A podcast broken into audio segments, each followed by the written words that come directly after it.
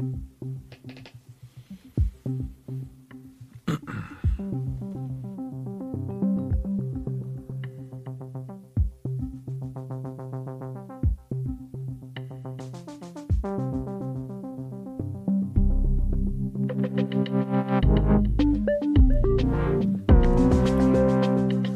Og dermed godmorgen og velkommen til en uafhængig morgen. Mit navn det er øh, Oliver Breum. Jeg er vært de næste øh, to timer her i, øh, i morgenradioen. Øhm, jeg synes, det er en, øh, en ret speciel dag i dag. Og det er det, for, ja, det er det, fordi Danmarks landshold, synes jeg, skal spille øh, i dag mod Tunesien klokken, øh, klokken to dansk tid. Øh, og jeg sidder og må indrømme med sådan en meget... Øhm, øh, øh, meget ambivalent følelse i kroppen. Jeg glæder mig ikke rigtig til det, og øh, jeg føler mig rigtig sådan skuffet. Og øh, samtidig er jeg også enormt stolt af, af det her medie, den uafhængige, og det vi laver her, fordi vi i går formåede at, at være nogle af de mest tydelige og, og, og sætte en eller anden form for dagsorden i forhold til det, der foregår lige nu nede i Katar øh, med det danske landshold og DBU, og egentlig også en masse andre øh, fodboldforbund for en sags skyld. Og jeg tænker lige, vi skal starte der i dag. Helt kort, så øh, fandt vi ud af i går, at øh, de, de, øh, jeg tror det er 5, 6, 7 nationer eller sådan noget, der er en del af den her One Love-kampagne, øh, hvor man bærer et øh, anførbind med øh, LGBT øh, plus øh, logoet på, eller hvad kan man sige, regnbuen, som er det, øh, det symbol, de bruger. Øh, de valgte ikke at gøre det, fordi de øh, simpelthen vil få et gult kort. Og der siger DBU, at det vil få sportslige konsekvenser, og det må det ikke, så vi lader være. Og det gør alle de andre lande også. Det er der noget fuldstændig absurd i. Øh, og det er der blandt andet, fordi Simon Kjær, vores anfører, var en af de mænd, der gik forrest i tilbage i 2018, da det handlede om, øh, om den stræk og den konflikt, der var mellem spillerforeningen og spillerne. Og DBU dengang, som simpelthen handlede om, at de vil, spillerne ville have ret til at have personlige sponsorer, der gik ud over DBU's sponsorer. Det fik også til på Twitter i går at stille spørgsmålet til øh, Simon Kær, at øh, når han nu gerne vil strække for personlige sponsorer og risikere et EM, men ikke vil risikere et gult kort for at bære et One Love anførbind, er det så vigtigere for Simon Kær, er det vigtigere for dig at kæmpe for retten til sponsorer end menneskerettigheder for andre? Derudover så øh, er jeg, øh, og det synes jeg, vi alle sammen burde være faktisk, hvis jeg skal være helt ærlig, øh, enormt skuffet over den dækning, der foregår lige nu, især fra, øh, fra Danmarks Radio. Det er, er meget, meget hyggeligt, det der foregår der. Christian Henriksen, vores øh, journalist her på, og politisk redaktør på, på redaktionen, han gik ind og, og forstyrrede deres livesending inde i, inde i Absalon Kirken, der ligger på Vesterbro. Det taler jeg med ham om senere.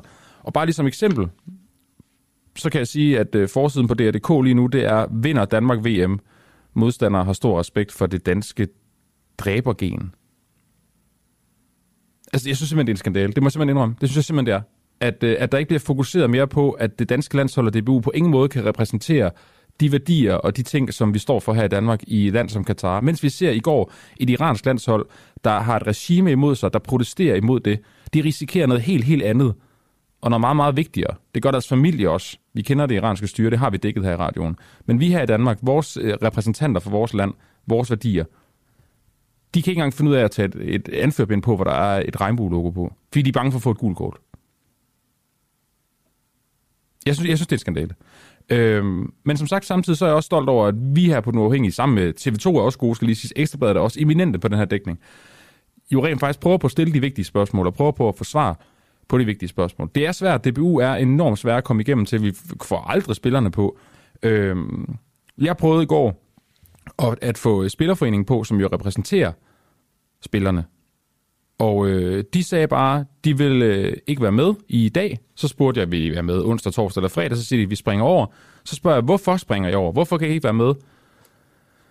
Det vil de ikke svare på. Øh, jeg synes, det er, ja, nu har jeg sagt det flere gange, nu siger jeg længere til en skandale.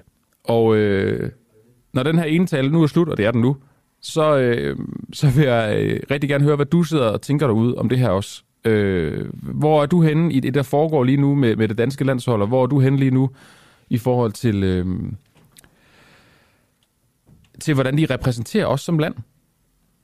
det, vil jeg, øh, det vil jeg meget, meget, meget gerne vide. Og så, øh, så kan vi tage den diskussion der. Jeg taler lige om lidt også med, med René Skrøder, der er øh, redaktør på, på bold.dk. Og så skal jeg selvfølgelig også lige huske at sige godmorgen. Undskyld, jeg er, lidt, øh, er måske lidt svær fra morgenstunden af, men jeg synes simpelthen, det er for dårligt. Det må jeg simpelthen indrømme. Øh, og jeg synes, det er fra mediernes side af så sløjt, at der ikke bliver stillet flere kritiske og, og, og vigtige spørgsmål. Det må man om.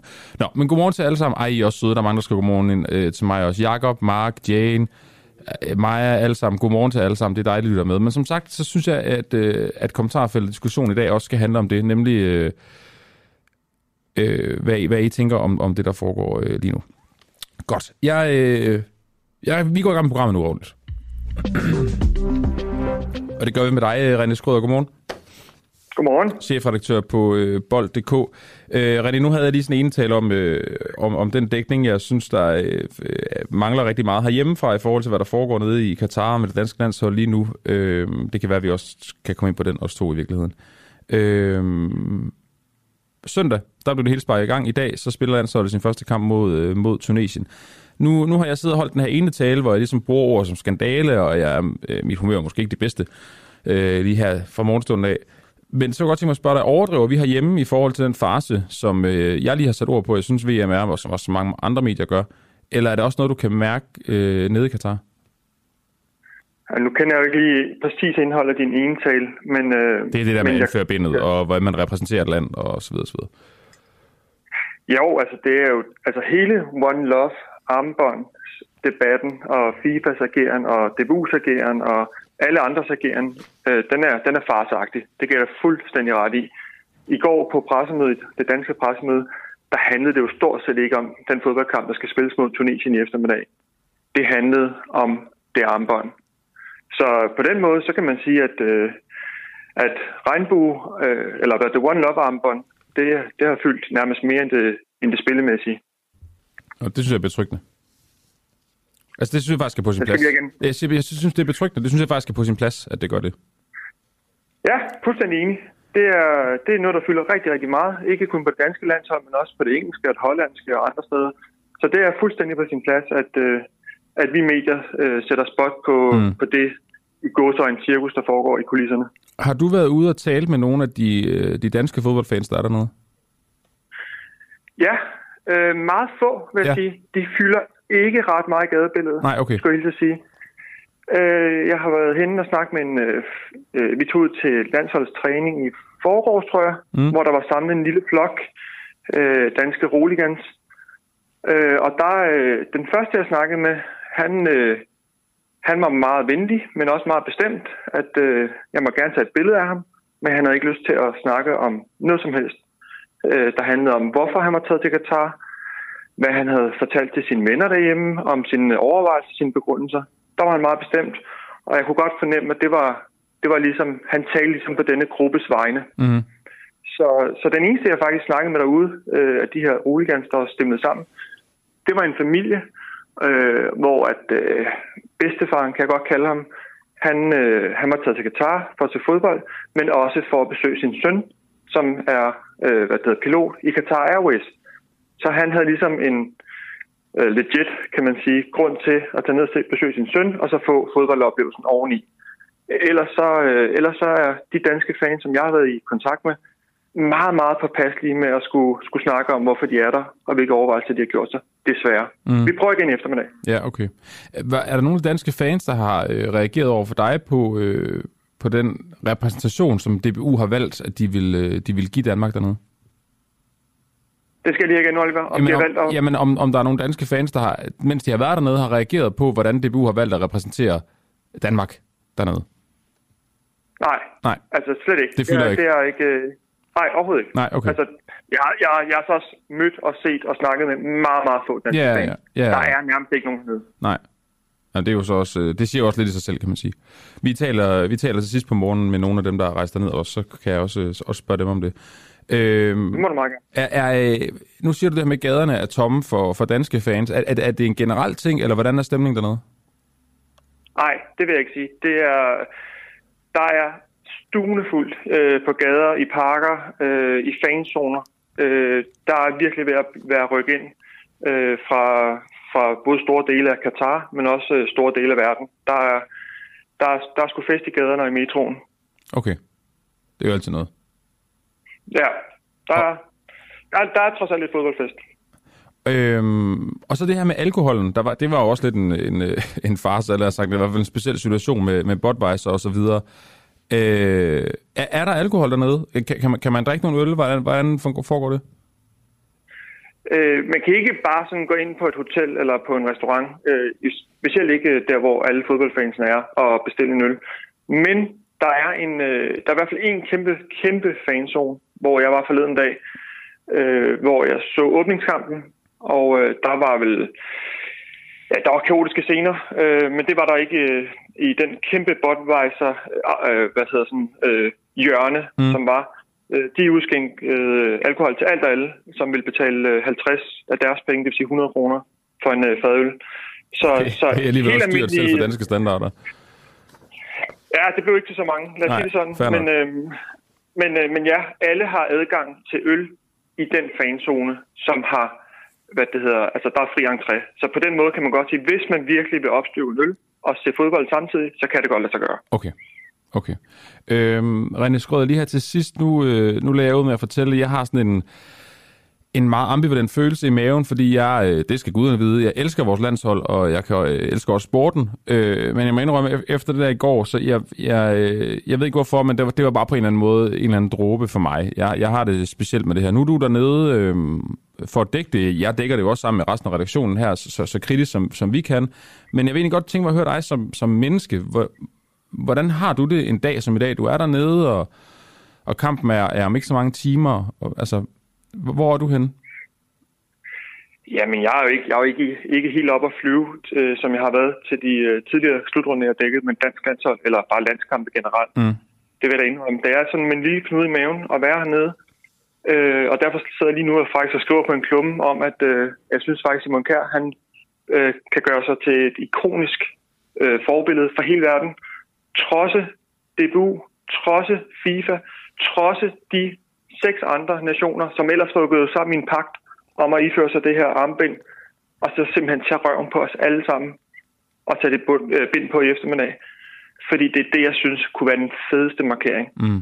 ved den her slutrunde, og måske kunne sikre, at, at øh, vi har en dansker, når der skal uddeles priser til årets sportsfoto og årets mest ikoniske foto worldwide. Ja. Så det er det, der fylder hos mig, Ja, men... Øhm, ligesom det gør for dig. Ja, præcis. Jeg, jeg hører, du siger, René. Ved du hvad, tak fordi du var med, René Skrøder, her til morgen for os. Hvad er klokken egentlig nede ved jer nu efterhånden?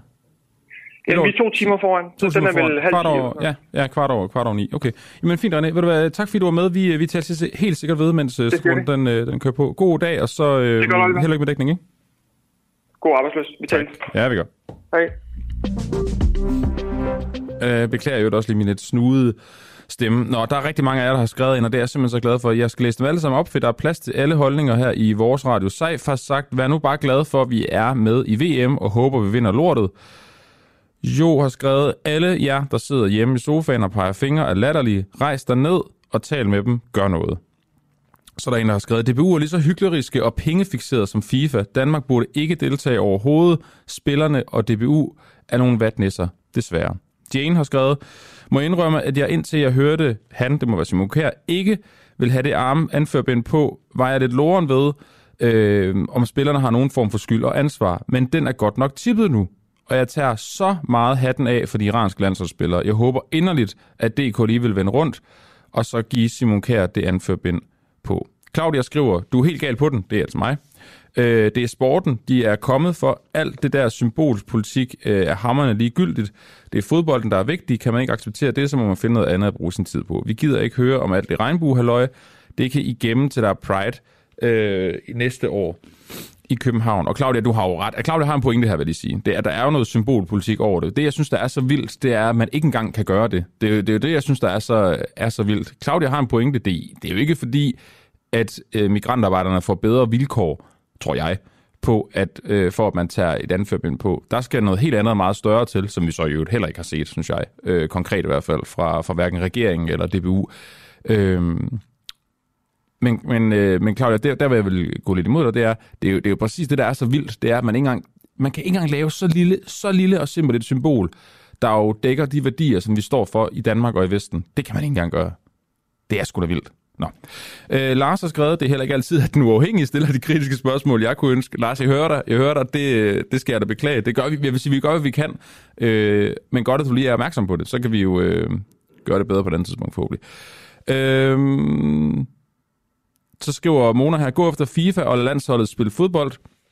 Ja, det er, øh, det er også rigtigt. Det prøver vi også på, vil jeg lige sige. Jeg tror bare, at det i går gjorde at, øh, for alvor, at spillerne på en eller anden måde blev placeret i den her snak. Nå, men tak for jeres input. I må gerne skrive mange flere. I kan skrive i kommentarfeltet på øh, vores Facebook, Facebook-stream.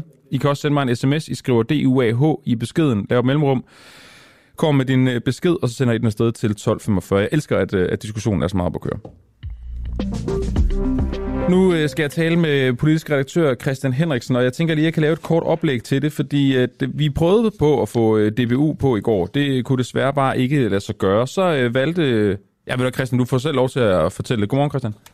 Godmorgen. Øhm, vi, vi, vi kunne ikke få, få DBU på i går. Vi havde en masse, masse gode spørgsmål, synes vi selv, til dem. Øhm, og hvad var det så, du besluttede for at gøre i stedet for?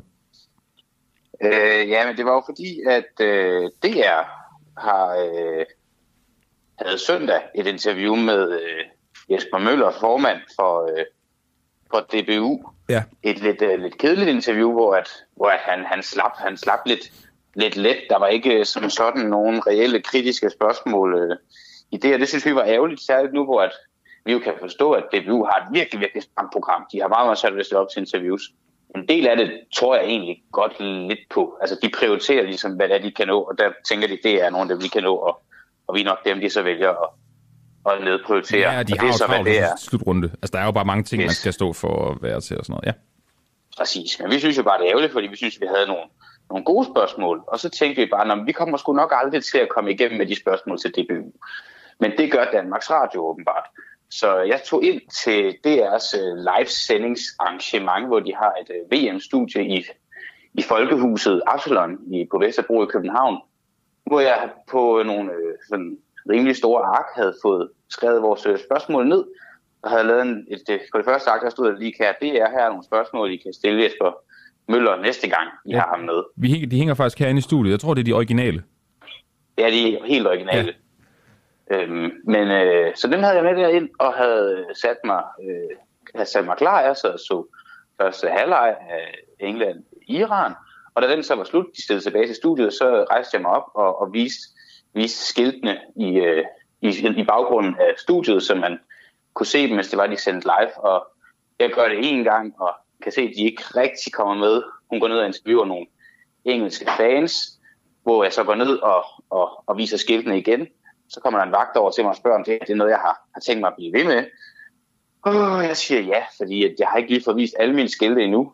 Og så siger jeg, spørger jeg ham også, at som jeg lige forstår det, så er der jo heller ikke noget forbudt i, at jeg viser nogle skilte. Altså, og jeg fortalte ham også, hvad der stod på dem. Det var jo rimelig stille og roligt.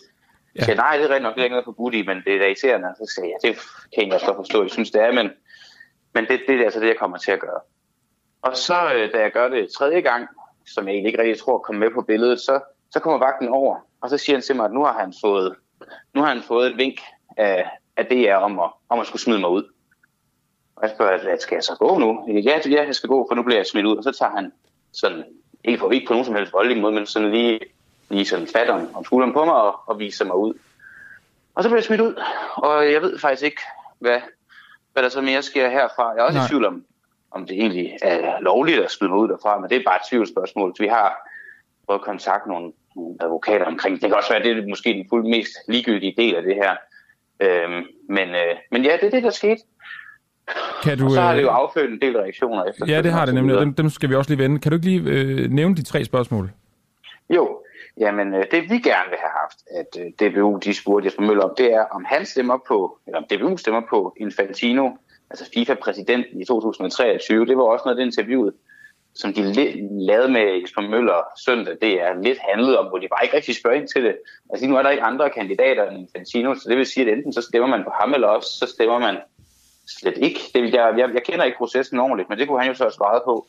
Og i samme forbindelse spørger vi så, om han, vil du, Jesper Møller, stille op som kandidat til FIFA-præsident embedet for at komme af med Infantino. Det kunne jo være en, en måde ligesom for DBU at bekæmpe det indenfra. DBU er jo en del af FIFA.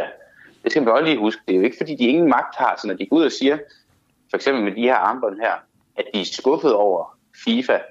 Det er jo også på en eller anden måde en del af FIFA, så de har jo en eller anden magt i det.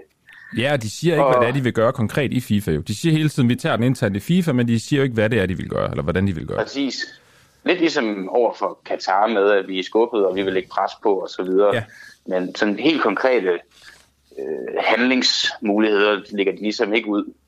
Og øh, så i, i forhold til det her med, med det her armbånd, så spurgte vi også, om DBU har trumpet Simon Kærs ønske om at spille med regnbuearmbånd.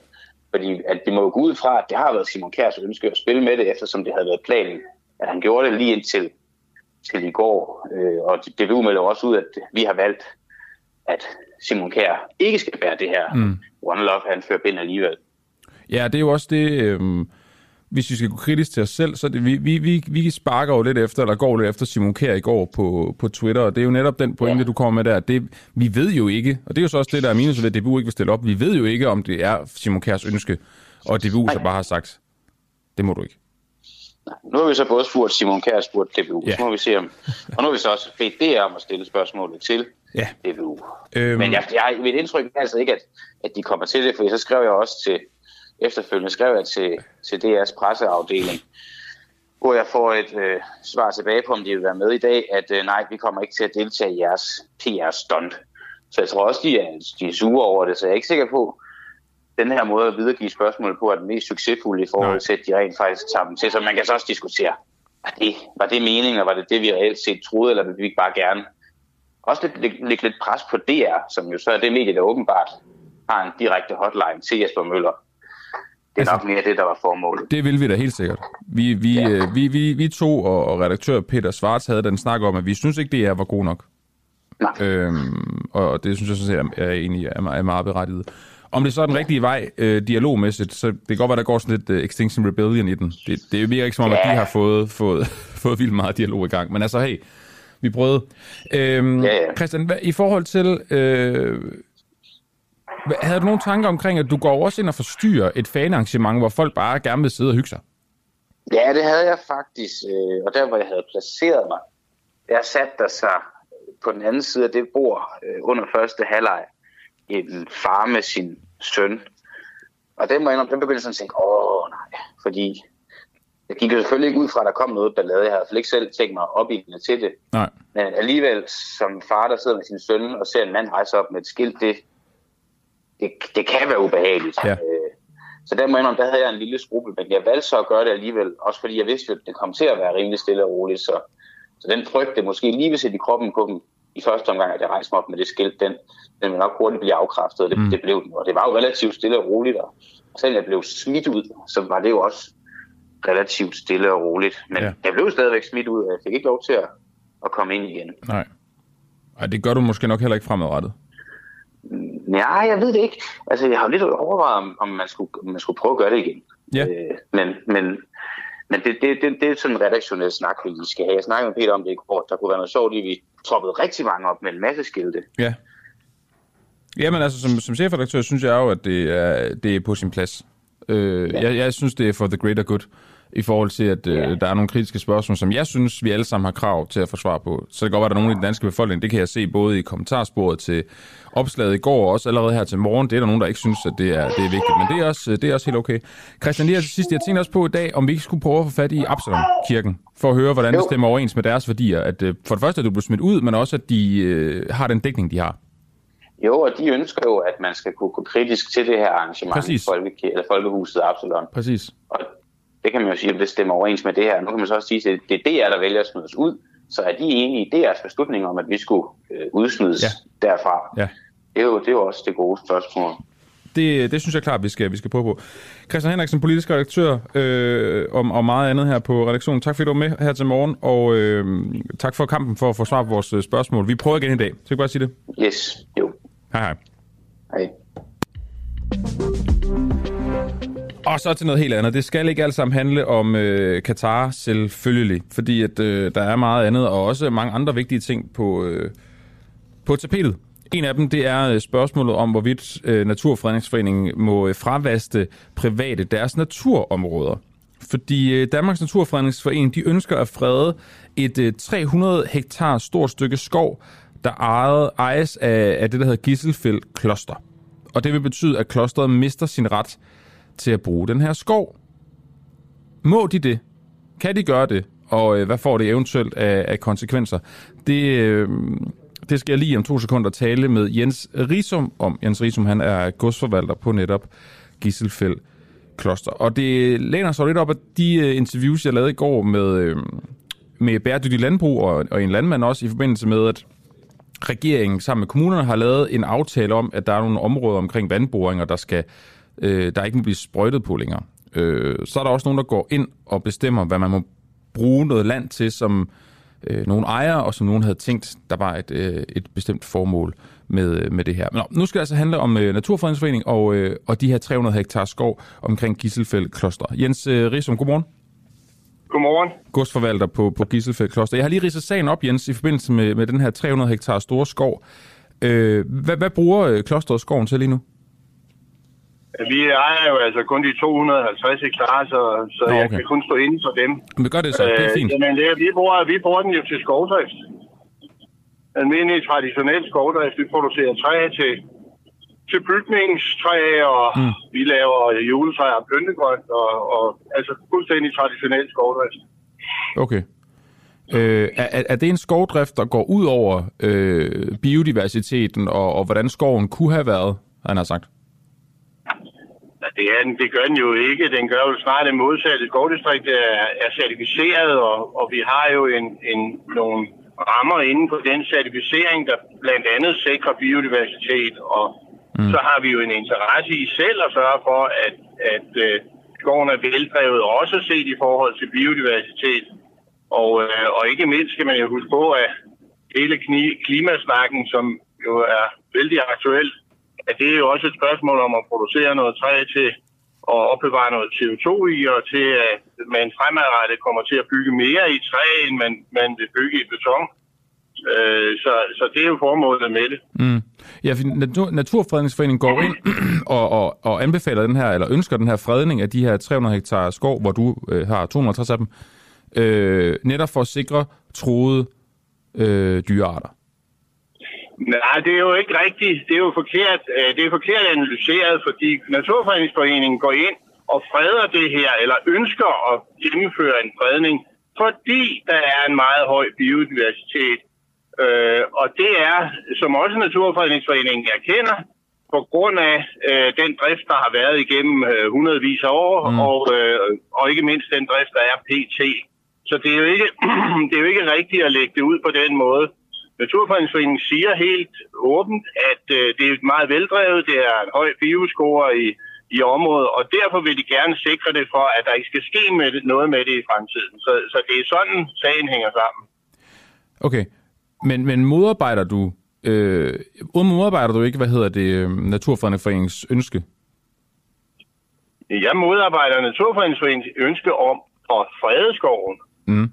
Der er, ingen grund, der er ingen grund til at frede et velforvaltet område. Fredningsinstrumentet har til formål at sikre troede ting. Det her skovdistrikt er ikke troet. Det er netop velforvaltet, også ifølge Naturforvaltnings, eller Naturfredningsforening, og også i forhold til øh, de, den uafhængige øh, tilsyn, vi har, når vi har ordentligt på vores, vores certificering. Mm. Så det er, ikke noget imod, det er ikke noget med at modarbejde øh, noget som helst. Det har noget imod det har noget med at gøre, at vi ikke ønsker, at vi skal have fredet og, og begrænset vores ejendomsret, når det ikke er nødvendigt for at beskytte nogle arter. Nej. Øh, hvis vi kigger på biodiversiteten og, øh, og, og, og det her med, med dyrearter osv., vil, vil biodiversiteten have det bedre, hvis ikke I lavede skovdrifter og bare lod det være vildt og fredet? Det, det, er jo, det, det, er jo, det er jo det er jo et æble og pære, du spørger om. Det er jo ikke sådan, det er jo ikke sådan virkeligheden er, fordi det er jo en sammensat virkelighed. I visse tilfælde ja, og i visse tilfælde nej. Men jeg synes, det er et meget simpelt spørgsmål. Altså, hvis man, hvis man nej, nej, det, det, er ikke. Det er et meget lidt simpelt spørgsmål. Okay. Det, det, du, må, du, du skal huske på, at, at i kraft af, at vi udlægger for eksempel øh, områder, i, og det er der udlagt i den Vænge, mm. øh, til biodiversitetsområder i vores certificering, så gør vi jo en ekstra indsats i de områder, samtidig med, at vi har en produktion af træ, øh, som gavner vores klima øh, i, i andre områder. Så, så det er ikke sådan bare at sige det ene eller det andet. Nej, det, det, er, helt, det er helt med på, men de, hvis, to, vi, hvis, de to ting, de hænger faktisk sammen og er, er en fælles mængde. Men det behøver de ikke at gøre. Hvis, hvis, hvis, hvis vi isoleret set kigger på biodiversiteten og, og, og det, hvordan dyrearterne vil have det. Hvis vi kun kigger på det spørgsmål, ja. vil, vil, vil, der så, vil biodiversiteten have det bedre eller dårligere, hvis I stopper med at lave skovdrift? I nogle områder vil den få det dårligere, og i nogle områder vil den få det bedre. Hvorfor, hvorfor vil den få det dårligere i nogle områder? Jo, fordi det, det, det, det, der sker, det er jo, at du, hvis du stopper med at lave skovdrift, så er det noget, der tager hundredvis af år for at bringe i balance.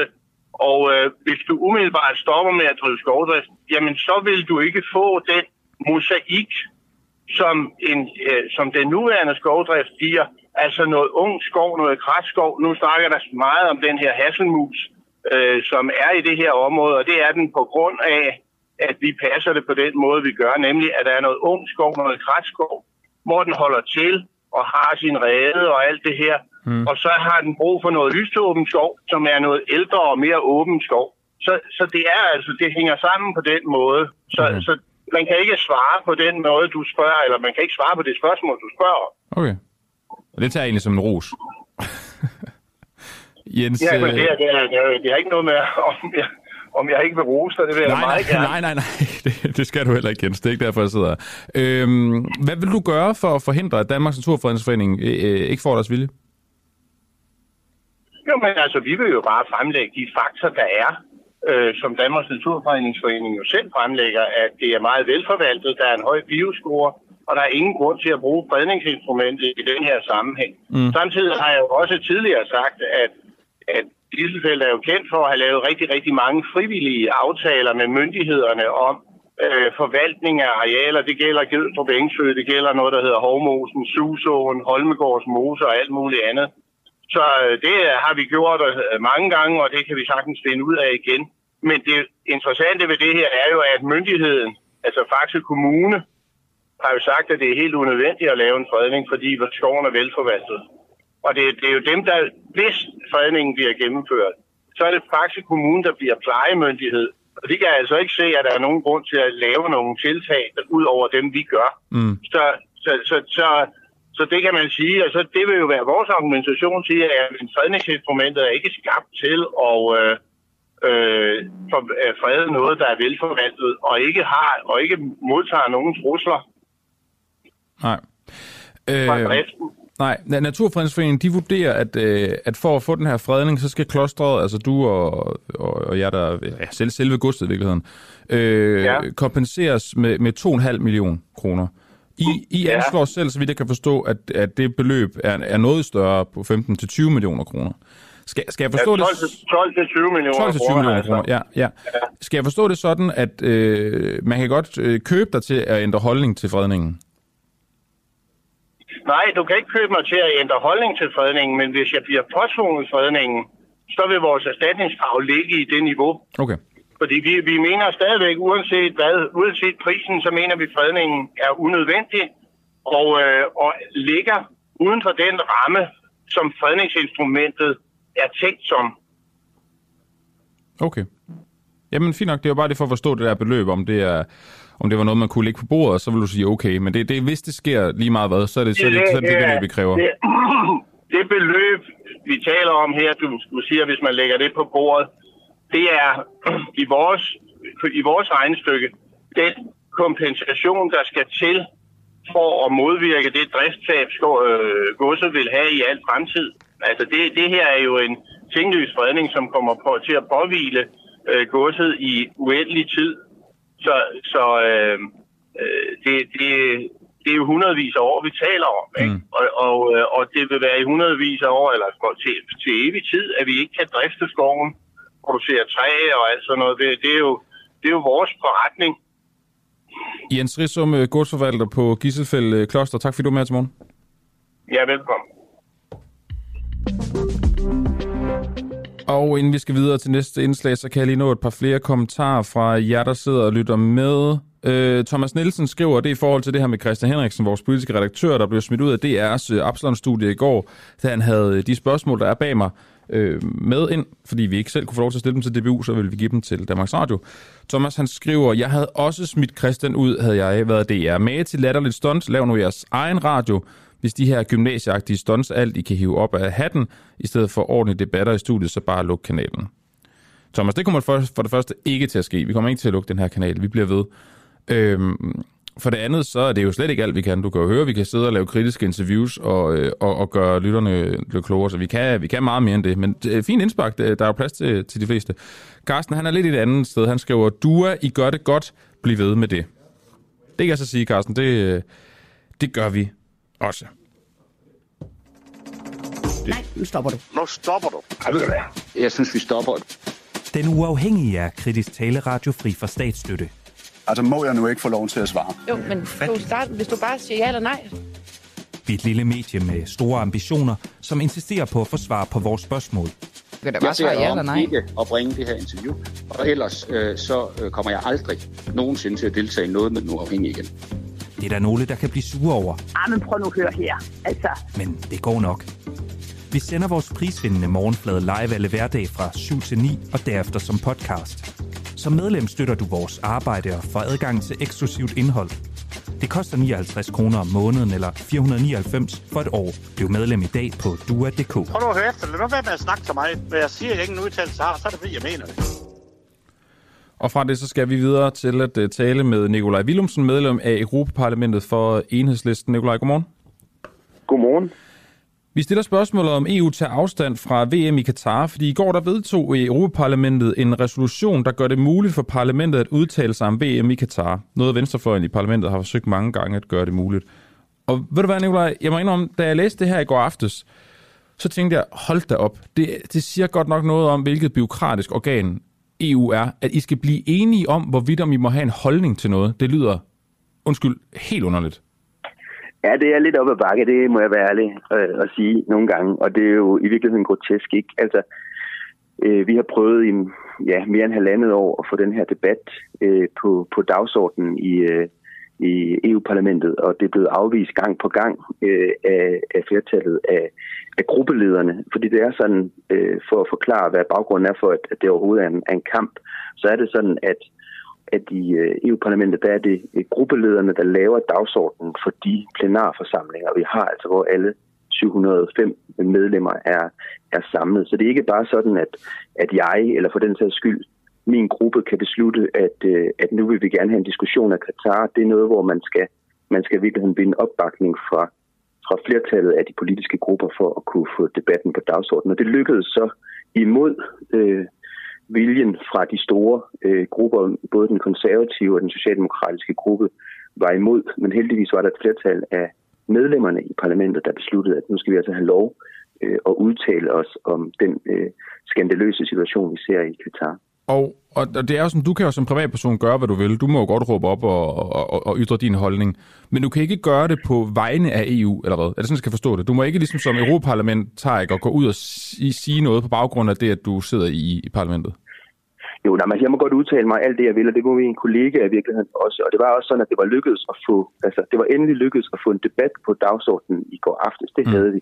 Men, men det vi ikke ligesom var lykkedes i at få, og som det først, øh, ja, som der blev forsøgt forhindret, var ligesom, at vi kunne altså lave en vedtagelse, altså øh, en, en såkaldt resolution. Og den kommer vi til at vedtage på torsdag.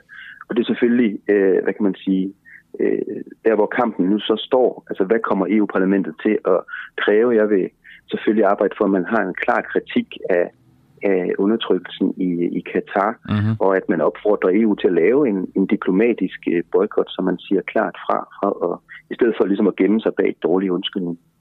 Hvor mange gange har du øh, og, og Venstrefløjen i parlamentet forsøgt at få det her på dagsordenen?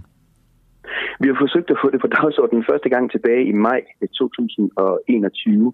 Øh, Ja, så det er så lidt over et øh, halvandet år siden, øh, hvor vi gang på gang øh, har forsøgt at, at få det på dagsordenen, og det er så blevet, blevet, øh, blevet afvist. Øh, Og det er jo virkelig ærgerligt, fordi altså, det er klart, at, at, øh, havde vi haft mulighed for allerede dengang fra EU-parlamentets side øh, at sige klart fra, så kunne vi have lagt et, et pres både på, på EU-kommissionen, men også på landene for at, at lave en, en diplomatisk øh, boykot og sige meget mere klart fra, end, end det lurpasseri, vi ser lige nu. Og, og, og nu siger du, øh, så kunne vi allerede dengang, men altså, man kan også vende om at sige, at vi har vidst, at, øh, at VM skulle være i Katar siden 2010. Det er jo ekstremt sent, at EU, øh, at nogen i EU overhovedet begynder at stille det her spørgsmål, hvis I først gør det i 2021. Nu ved jeg godt, du har ikke siddet i parlamentet alle de år, men, men jeg har lyst til at vende om at sige, hvorfor, hvorfor er det først dag, jeg begynder at sætte det på dagsordenen? Det er jo alt for sent.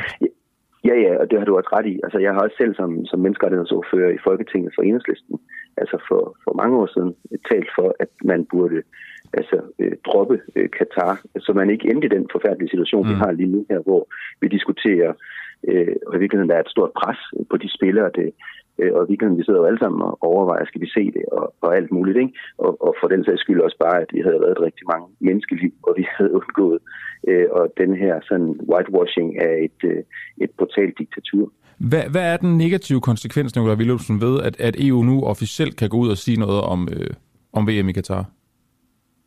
Jeg ser ikke, at der overhovedet er noget negativt. Altså det, jeg håber, som, som flertallet i EU-parlamentet vil gøre på torsdag, det er at vedtage en, en meget klar kritik af den undertrykkelse, vi ser i Katar, øh, og en, en markant øh, og klokkeklar opfordring til EU-lederne og, og EU-medlemslandene, altså inklusive den danske regering, til at, og, øh, øh, at droppe de dårlige undskyldninger og lave en, en øh, diplomatisk boykot af, af det, øh, det undertrykkende diktatur, vi har i, i Katar, fordi der er brug for.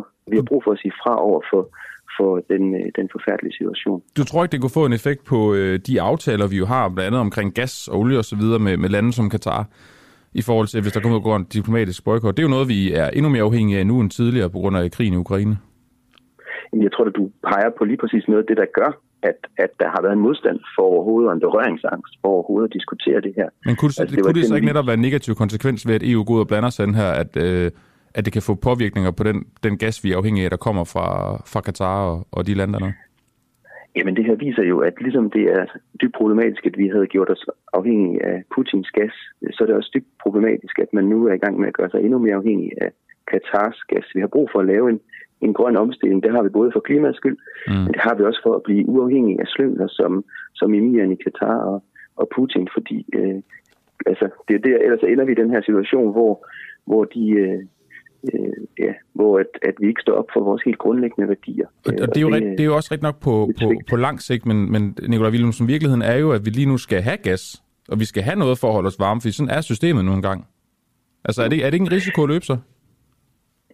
Det er klart, at, at det, det, det er en mulighed, at Katar tror os, men jeg synes også, at vi bør gøre op med os selv, om, om vi mener det, når vi siger demokrati og menneskerettighed, om vi virkelig vil mm. acceptere, at, at 6.500, som man anslår, arbejdere skal dø øh, for at, at bygge de her stadion, eller om vi, vi faktisk mener, at man har som menneske ret til at kunne organisere sig fagligt, og at man har ret til at være den, den man er, og elske dem, man elsker.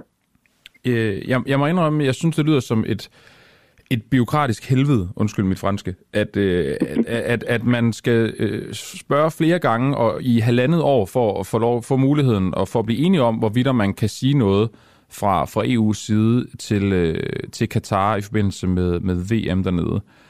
Det er det ene. Det andet er, hvilken forskel kommer det til at gøre, at nu sætter øh, parlamentarikere sig i øh, EU-parlamentet og skriver nogle ord, og så slår I dem op? Hvilken forskel kommer det til at gøre for migrantarbejderne, og hvilken forskel kommer det til at gøre for menneskerettighederne?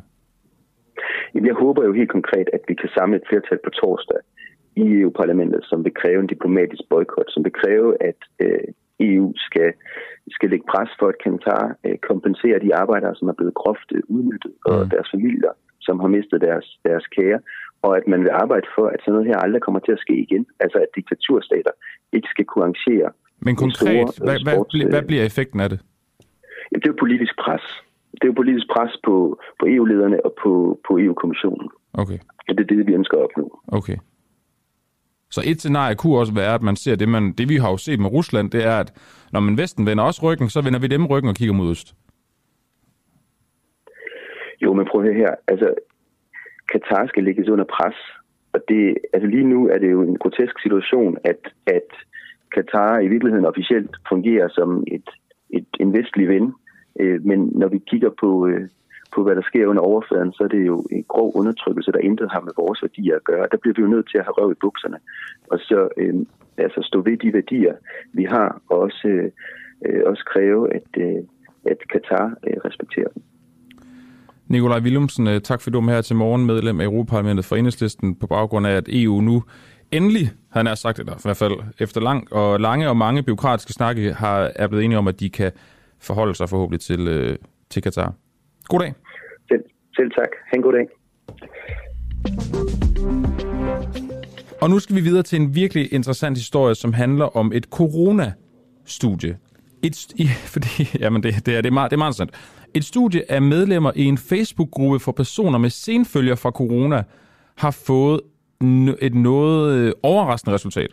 Omkring en tredjedel af deltagerne i studiet havde ikke antistoffer fra infektion med corona. Så det vil sige, at de her senfølger, men de her har efter sine aldrig haft corona. Det, der også er interessant, det er, at i studiet, der er det kun 341 medlemmer af den her Facebook-gruppe, covid-ramte med senfølger, altså det hedder gruppen, der er indvilliget i at få taget en blodprøve og forsvare på et spørgeskema. De fleste af dem, der indgik i undersøgelsen, havde ikke fået taget en coronatest, og de havde oplevet at være blevet smittet med corona i første halvdel af 2020. Øh, på det tidspunkt var det så ret svært at få fat i de her øh, covid-test. Ifølge professoren, så vil man med 95%, som vi taler om lidt, 90% sikkerhed kunne spore antistoffer fra en coronainfektion i over et år efter infektionen. Og jeg synes lige, at jeg skal prøve, inden vi har øh, professor Kasper Iversen på, prøve at nævne nogle af de overskrifter, som vi så stiller lidt spørgsmålstegn ved i dag her på Den Uafhængige. Øh, TV2 skriver, mange med senfølger har formentlig slet ikke haft corona, viser den studie, og politikken skriver, nyt studie om corona, virkelig mange med senfølger blev aldrig smittet. Nu kan jeg sige øh, godmorgen til... Øh, nej, det kan jeg ikke. Han tager ikke telefonen. Nå. Det, der er interessant, det er, at øh, det er jo nogle ret markante overskrifter, synes vi her på redaktionen, øh, og med min hukommelse fra Statistisk Sikkerhed på Sundhedsskolen, så er det jo ret voldsomt at sige på baggrund af et studie, hvor man har spurgt 341 medlemmer af en, øh, af en Facebook-gruppe. Det er jo ikke repræsentativt, øh, umiddelbart, og jeg ved ikke, hvor stor sikkerheden er, når det er, når det er så få mennesker, man har, man har spurgt. Så kan man overhovedet sige det, som TV2 og, og politikken siger? Nå, men det vi gør, det er, at jeg napper lige nogle øh, nyheder, og så kan det være, at professor Kasper Iversen, han, øh, han, han tager telefonen og, øh, lidt senere.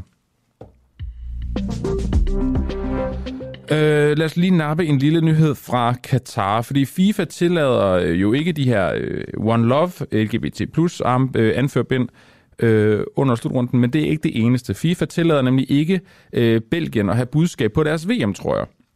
Noget vi også har prøvet her i Danmark, fordi først så fik vi jo at vide, at vi ikke måtte bære de her træningstrøjer med budskabet Human Rights for All ved VM. Og nu har Belgien så også fået afvist deres ønske om at bære en trøje med et øh, symbolsbudskab. Fredag så skulle øh, belgierne have spillet mod øh, Canada, iført en øh, hvid udbanetrøje med skriften Love.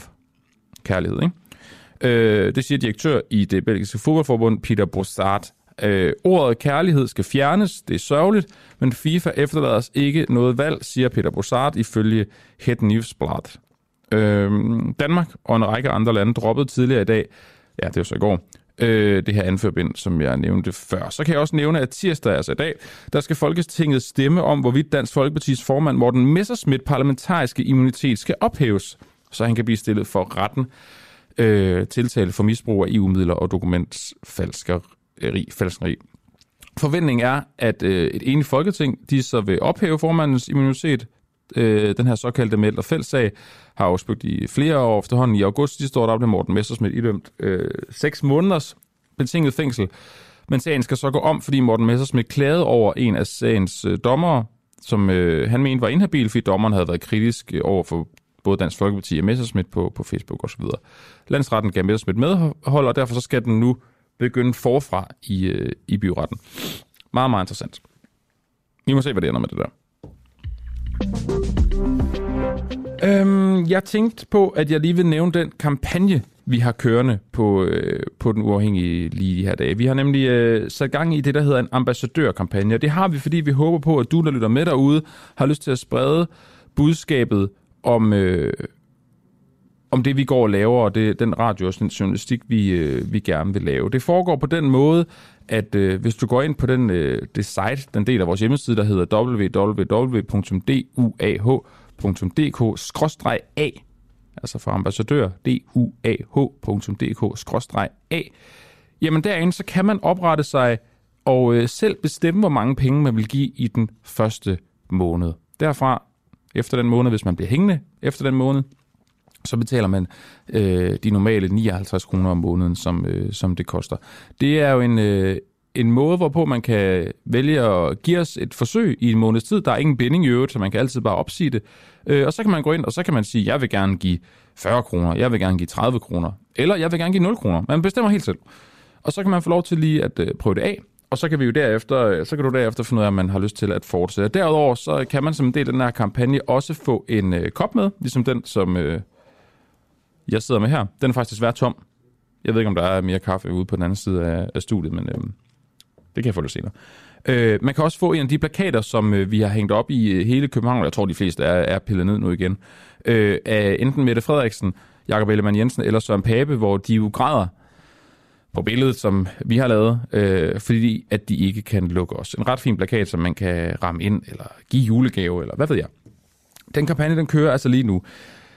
Hvad får man så med som medlem? Jamen det, man blandt andet får, det er jo, at man øh, kan få spionchefens hemmelighed, hvor øh, vi jo afdækker hele sagen med Lars Finsen, og øh, det vil jeg virkelig anbefale dig at gøre, især fordi vi i det seneste afsnit har hovedpersonen med selv. Det er en af de ting, man kan få. I interviewet, som jeg lige vil spille noget fra nu, der, øh, der skal vi høre øh, Lars Finsen, selvfølgelig, øh, se nærmere på den massive overvågning, der har været af ham selv, altså spionchefen. Øh, vi stiller spørgsmålet, har PET været med inde i soveværelset, og er det efterretningstjenesten eller ledende personer i regeringen, der har besluttet at overvåge Finsen? Nu har jeg lige spillet et lille klip derfra, og så kan det være, det motiverer dig til at øh, sprede budskabet om den her ambassadørkampagne, så vi kan øh, forhåbentlig få nogle flere medlemmer til vores øh, radio her. Det er også kommet ud, at du under den her hjemsendelse er blevet overvåget i en ret øh, ekstrem grad. Altså, øh, kender du begrundelsen for, at de kunne overvåge dig i 24 timer i døgnet? Ja, altså, det er jo hægtet op på den her straflovens paragraf 109, som er en lidt speciel bestemmelse, som aldrig har, kan man sige, har været anvendt fuldt ud. Den har spillet en mindre rolle i en sag for, for, for 40 år siden. Øh, og den har man så ligesom hævet frem af gemmerne, fået støvet af, og den har en ret voldsom strafferamme. Og det gør, at du, så kan du få, kan man sige, kendelser til hvad som helst. Mm.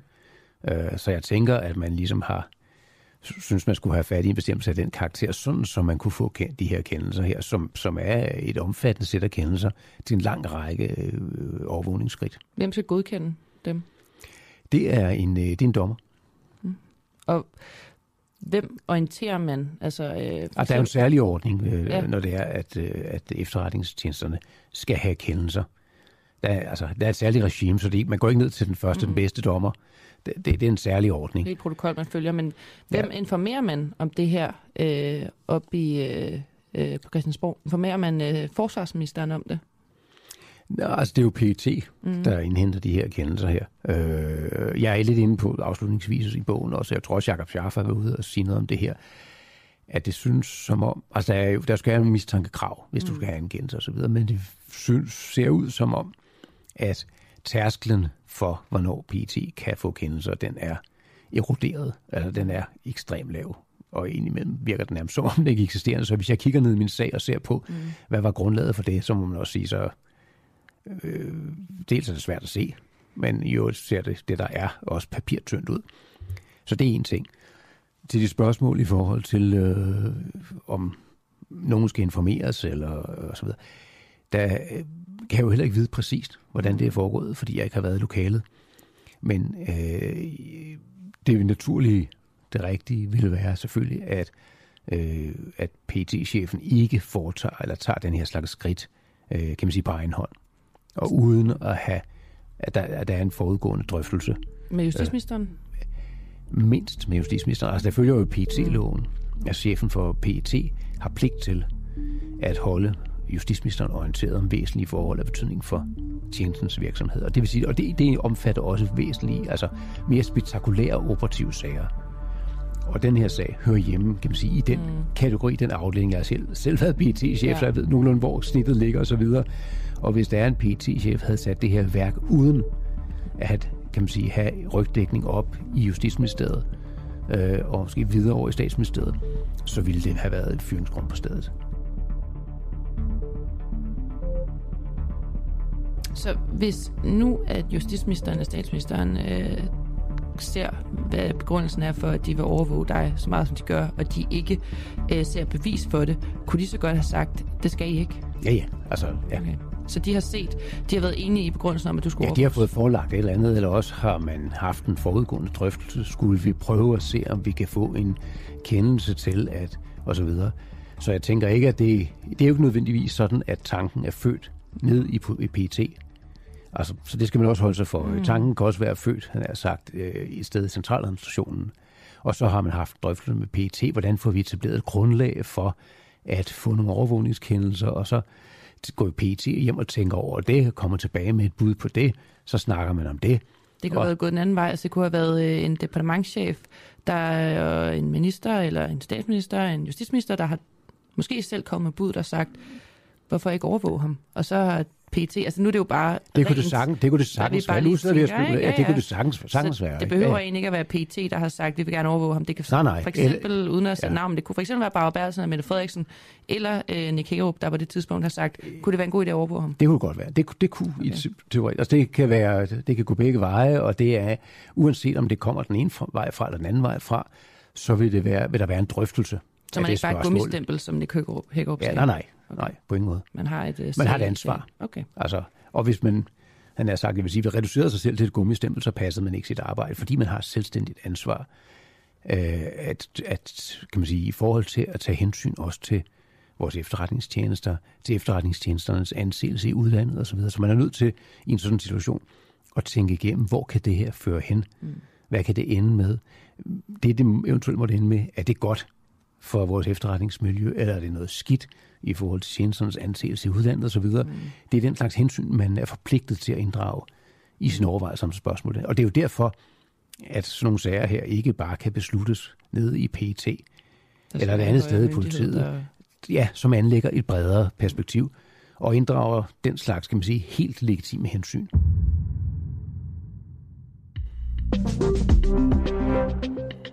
Og nu kan jeg så sige uh, godmorgen til dig, Kasper Iversens, uh, seniorforfatter på, uh, på det her studie, jeg talte om før, og professor overlæge på Herlev Gentofte Hospital. Godmorgen. Godmorgen. Kasper, når der var lige lidt rod med, med tiderne og sådan noget, og telefonnummerne. Vi har styr på det nu.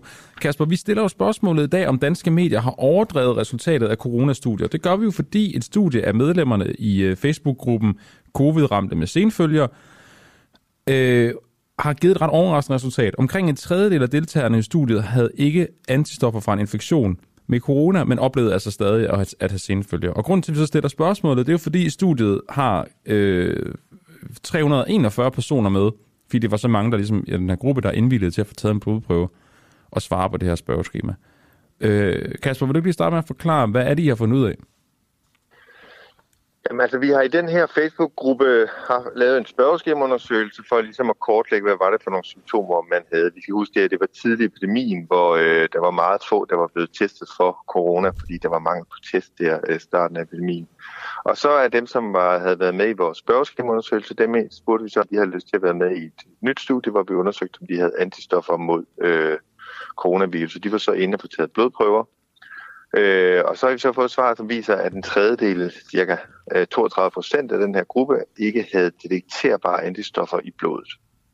Okay. Øh, det kan man ikke oversætte en til en, til de ikke har haft infektion. Der kan være nogen, hvor antistofferne er forsvundet, øh, men øh, vores egne data øh, tyder på, at øh, mere end 90%, hos mere end 90 procent af folk, som har haft naturlig infektion, der kan vi måle antistoffer i, i 12 måneder efter. Så, så hovedparten sandsynligvis ikke har haft øh, coronavirus. Okay, og så en, en tredjedel af dem, det er jo så, hvis jeg, min matematik er ikke den bedste, men det er en 108 stykker eller sådan noget, 6-7 ja, stykker. Ja, ja, ja. Øhm, når, når TV2 og Politikken så skriver, mange med senfølge har formentlig slet ikke haft corona, viser den studie, og Politikken skriver, nyt studie, studie om corona, virkelig mange med senfølge bliver aldrig smittet. Hvad tænker du så på baggrund af, af det, du har lavet? Jo, men altså, altså, altså altså mange er jo et blødt begreb. Øh, altså man kan sige... Nå, men kan man sige at- det på baggrund af 341, øh, som I har undersøgt? Øh, det kan man sige, men man skal helt, man skal hele tiden være opmærksom på, at når man har sådan en videnskabelig studie, så er der jo fejlkilder i sådan en studie. Det er selvfølgelig, som jeg nævnte, det der med antistofferne. Det skal man også være opmærksom på, at den her gruppe øh, har, er jo en, en selekteret gruppe. Det er jo nogle folk, som har meldt sig i en gruppe, og derefter og senere meldt sig til at være med i sådan et studie. Og der kan man sige, hvis de bedst mulige videnskabelige studier, der er det jo helt tilfældigt udtræk af folk, som har haft senfølge. Det vil sige, så Mm. skulle vi jo ligesom have fat i hele dansk befolkning. Så der kan, altså, og bare generalisere og sige, så passer det her til hele befolkningen. 32 procent af af dem, der har senfølge, de har ikke haft antistoffer. Det kan man ikke. Men man kan godt sige, at det her studie peger på, at der er en ikke ubetydelig del af dem. Om det hedder 20 procent, eller 40 procent, eller 32 procent, mener jeg sådan set heller ikke er så vigtigt. Det, som vi gerne vil med det her studie, det er, at når man sidder med de her patienter, så skal vi huske som behandlere altid at se bredere ud og sige, der kan altså også være andre forklaringer på de her meget uspecifikke sygdomme, end at man har haft øh, sen covid. Man kan også fejle alt muligt andet, og det skal vi som behandler være enormt opmærksom på for at sikre den rigtige behandling til den rigtige patient. Men, men hvis jeg læste det her, og ikke gik op i at læse artiklen i, i, øh, til bunds, eller, eller undersøge, hvad det er for en undersøgelse, så vil jeg jo ikke kunne, ud fra de her overskrifter, regne ud, at det er fra en Facebook-gruppe, og det er 341 medlemmer. Er det, Nej, er, er, er, det ikke, er det ikke for lille et studie at drage den konklusion på? Jeg mener ikke, det er for lille et studie at drage den konklusion af, at der er en betydelig øh, andel af dem med, med sen covid, som, som nok ikke har haft covid. Det, Men det vi- mener jeg ikke. men vi kan vel de ikke sige, hvor mange? Tal, nej, det er fuldstændig rigtigt. Der er usikkerhed på det her. Dels er der en matematisk usikkerhed på det. Dels er der en, en, en analytisk usikkerhed, og dels er der en selektionsusikkerhed. Det er jeg fuldstændig enig med dig i. Men er det ikke ret mange usikkerheder i forhold til, at kunne, i forhold til det, som TV2 og politikken siger? Mange med senfølge har formentlig slet ikke haft corona. Virkelig mange med senfølge bliver aldrig smittet. Jo, det, det skal jeg ikke kunne... Øh, altså, nu, nu vil jeg nødstå på mål for Men det gør du heller ikke, Kasper. Det er, for, det er fordi, jeg tænker, at du har lavet undersøgelsen, så det er ikke fordi, du står på mål for det, de skriver. Jo, jo, jo men, men, men hvad hedder det? Jo, al- altså man kan sige, det, det kunne definere, hvad mange er. Altså kan man sige, at 10 procent mange, er 20 procent mange, Mm. øh, det kan man diskutere. Kunne man have været mere specifik? Ja, det kunne man godt. Ja. Lige her til allersidst, ja. Kasper, hvordan kan det lade sig gøre, det her? Hvordan det kan lade sig gøre, det skal lige have. Jamen altså, at, at vi har nogen, øh, der, der får senfølger, men som ikke har corona. Altså, har I undersøgt det? Altså, hvad, hvad, hvad, de her 106, 7, 8 mennesker, hvad, hvad, hvad er det Ja. for en situation, de er i? Ja, altså nu, nu kommer jeg jo med gidsninger, fordi det har vi jo ikke præcis undersøgt. Nej. Men, men, men, men vi, altså, det er jo sådan, hvis man har nogle symptomer, og nogle uspecifikke symptomer, som kan være på baggrund af enormt mange forskellige tilstande. Det kan være en, alle mulige somatiske tilstande, Mm. stofskiftesygdomme, det kan sådan set være kræft, det kan være blodmangel, bare for at nævne nogen, eller stress. Så er det jo symptomer, som minder om hinanden. Altså, der er jo en masse sammenhæng mellem depressionssymptomer og kræftsymptomer, for eksempel. Øh, så så man kan sige, når man får nogle uspecifikke symptomer, og man så hører og læser med medierne, at der er en sygdom derude, som florerer, og det kunne faktisk godt passe sammen, så er logikken, den ligger lige for at sige, så er det sgu nok det, jeg har haft. Mm. Øh, så derfor så er det egentlig ikke så underligt. Det er sgu meget menneskeligt. Jeg kan huske, da jeg læste medicin, øh, medicin øh, til, tilbage for mange år siden efterhånden, da, når jeg havde tømmermænd, så, og jeg, hvis jeg læste neurologikapitlet, så var jeg sikker på, at jeg havde en tumor i hjernen. Fordi det var ligesom det, jeg sad og beskæftigede mig med. Så fik man symptomerne til at passe med det, man Ja, læste. ja, ja. det, man Net, netdoktorsyndromet.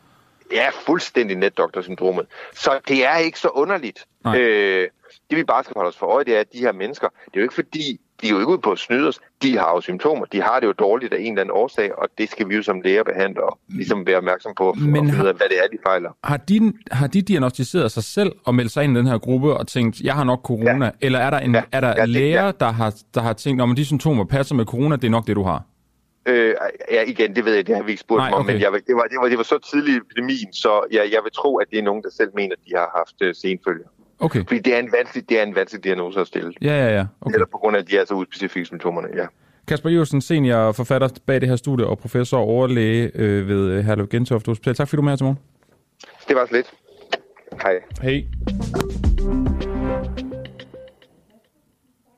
Nu skal vi øh, til et øh, interview med Jan Kjærgaard, der er journalist og øh, også redaktør på netavisen Pio. Ham talte vi med i øh, sidste uge i forbindelse med, at han øh, havde haft en dialog med Lars Borg Mathisen om, hvorvidt at han skulle citeres øh, eller ej i en historie om, øh, om hvorvidt der er dårligt øh, kemi, dårlig forhold, stemning mellem Pernille Vermund i Borgerlige og Lars Borg Mathisen.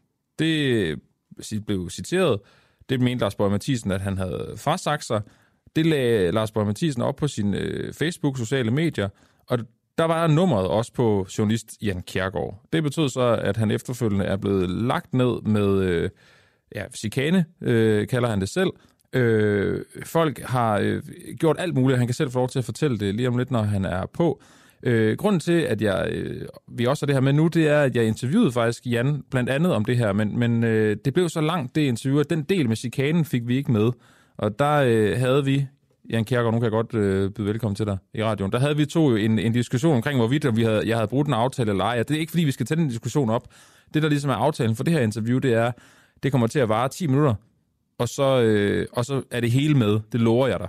Og så, så tager vi den derfra. Øhm, Jan Kjærgaard, øh, kan du ikke lige prøve at, øh, at sætte ord på, hvad det var, du oplevede, det du kalder chikane? Hvad var det, det var for en chikane? Øh, ja, Øh, det, det var, øh, uanset hvad vi nu kalder det, så beskriver jeg det lige øh, for lytterne.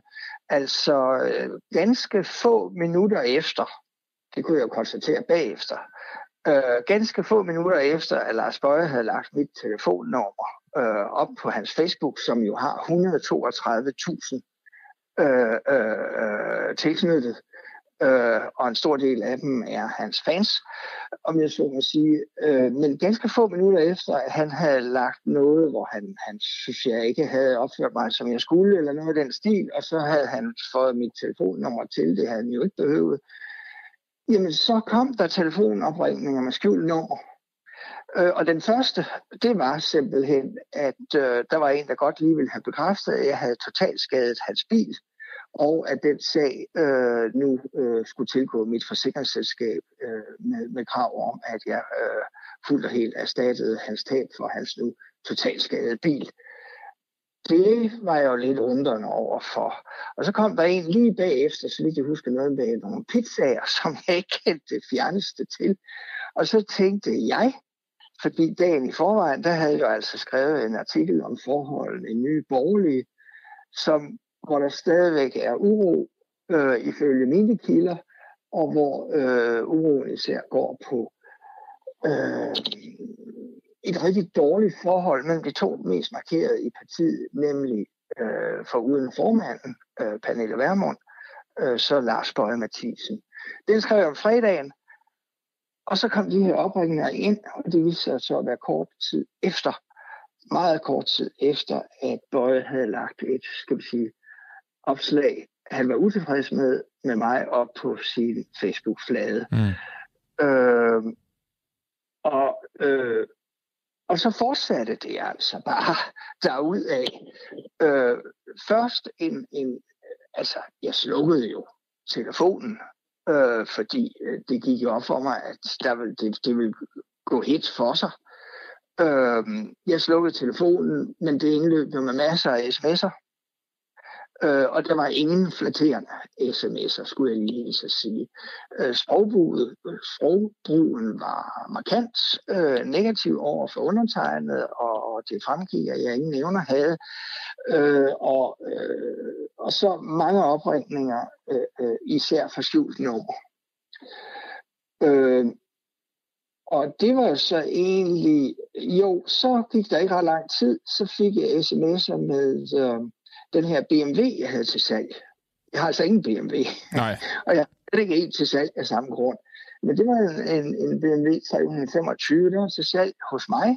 Øh, hævdede flere sms'er, øh, at, øh, at 1.500, det er vist nok ret billigt for en BMW. Øh, og, og så den var der stor interesse for. Øh, og øh, så kiggede jeg jo lidt nærmere på den her Facebook-tråd øh, hos, hos Lars Bøge Mathisen, der blev det jo aftalt i fuld åbenhed, at nu skulle jeg, Jan Kærgaard, have en BMW til salg. Og det havde de lige arrangeret. Ja, det kan man faktisk og, se i kommentarsporet. De blev enige om, ja, at det er det, der skal ske. Ja, det er rigtigt, ja. Ja, det er jo derfor, øh, og, der, og der står jo også, det kan du jo se, øh, det er simpelthen fakta baseret, at øh, Lars Bøge øh, Mathisens fans øh, Facebook-fans, øh, ganske kort efter han lægger det her op, øh, der går der det i gang, som man jo selv ønsker skal være en chikane af mig. Mm. Det er jo sådan set ikke mit urvalg. Det står jo på Lars Bøje, øh, Mathises Facebook-side, at det er det, man gør. Der bliver brugt ordene sæt i gang. Ja. Vi, vi, vi vil øh, spamme ham til med sms'er. Det er ikke sikkert, at de bruger udtrykket spamme, men, men dynger ham til, eller noget af den stil, står der. Ja.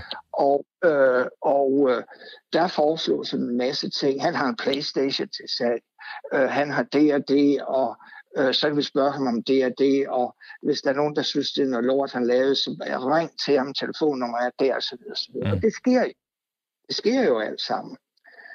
Øh, og øh, øh, det må jeg egentlig sige, jeg, jeg har jo været en, en, en, en, en journalist, som virkelig har bedt om ballade i virkeligheden i mange år. Altså øh, bedt om, skal vi sige, modpres. Øh, at, at der kan være mening om det, man laver og sådan noget. Jeg har været 25 år på Ekstrabladet, og jeg har altid stået øh, i forreste gelede, lavet mange forsideartikler og været på plakater og så videre, så videre, og det har været politik i alle årene. Ja. Derfor er der selvfølgelig gennem alle årene politikere, som har haft stærke meninger om mig. Og det må de da også gerne have. Og det har de sandelig også haft. Øh, så det har jo været min hverdag i mange, mange år, at mine ting har altid stået til debat. Mm. Og der har altid været stærke meninger om mine ting. Og det kan jeg øvrigt også udmærket forstå. Så der er jo slet, slet ikke noget der.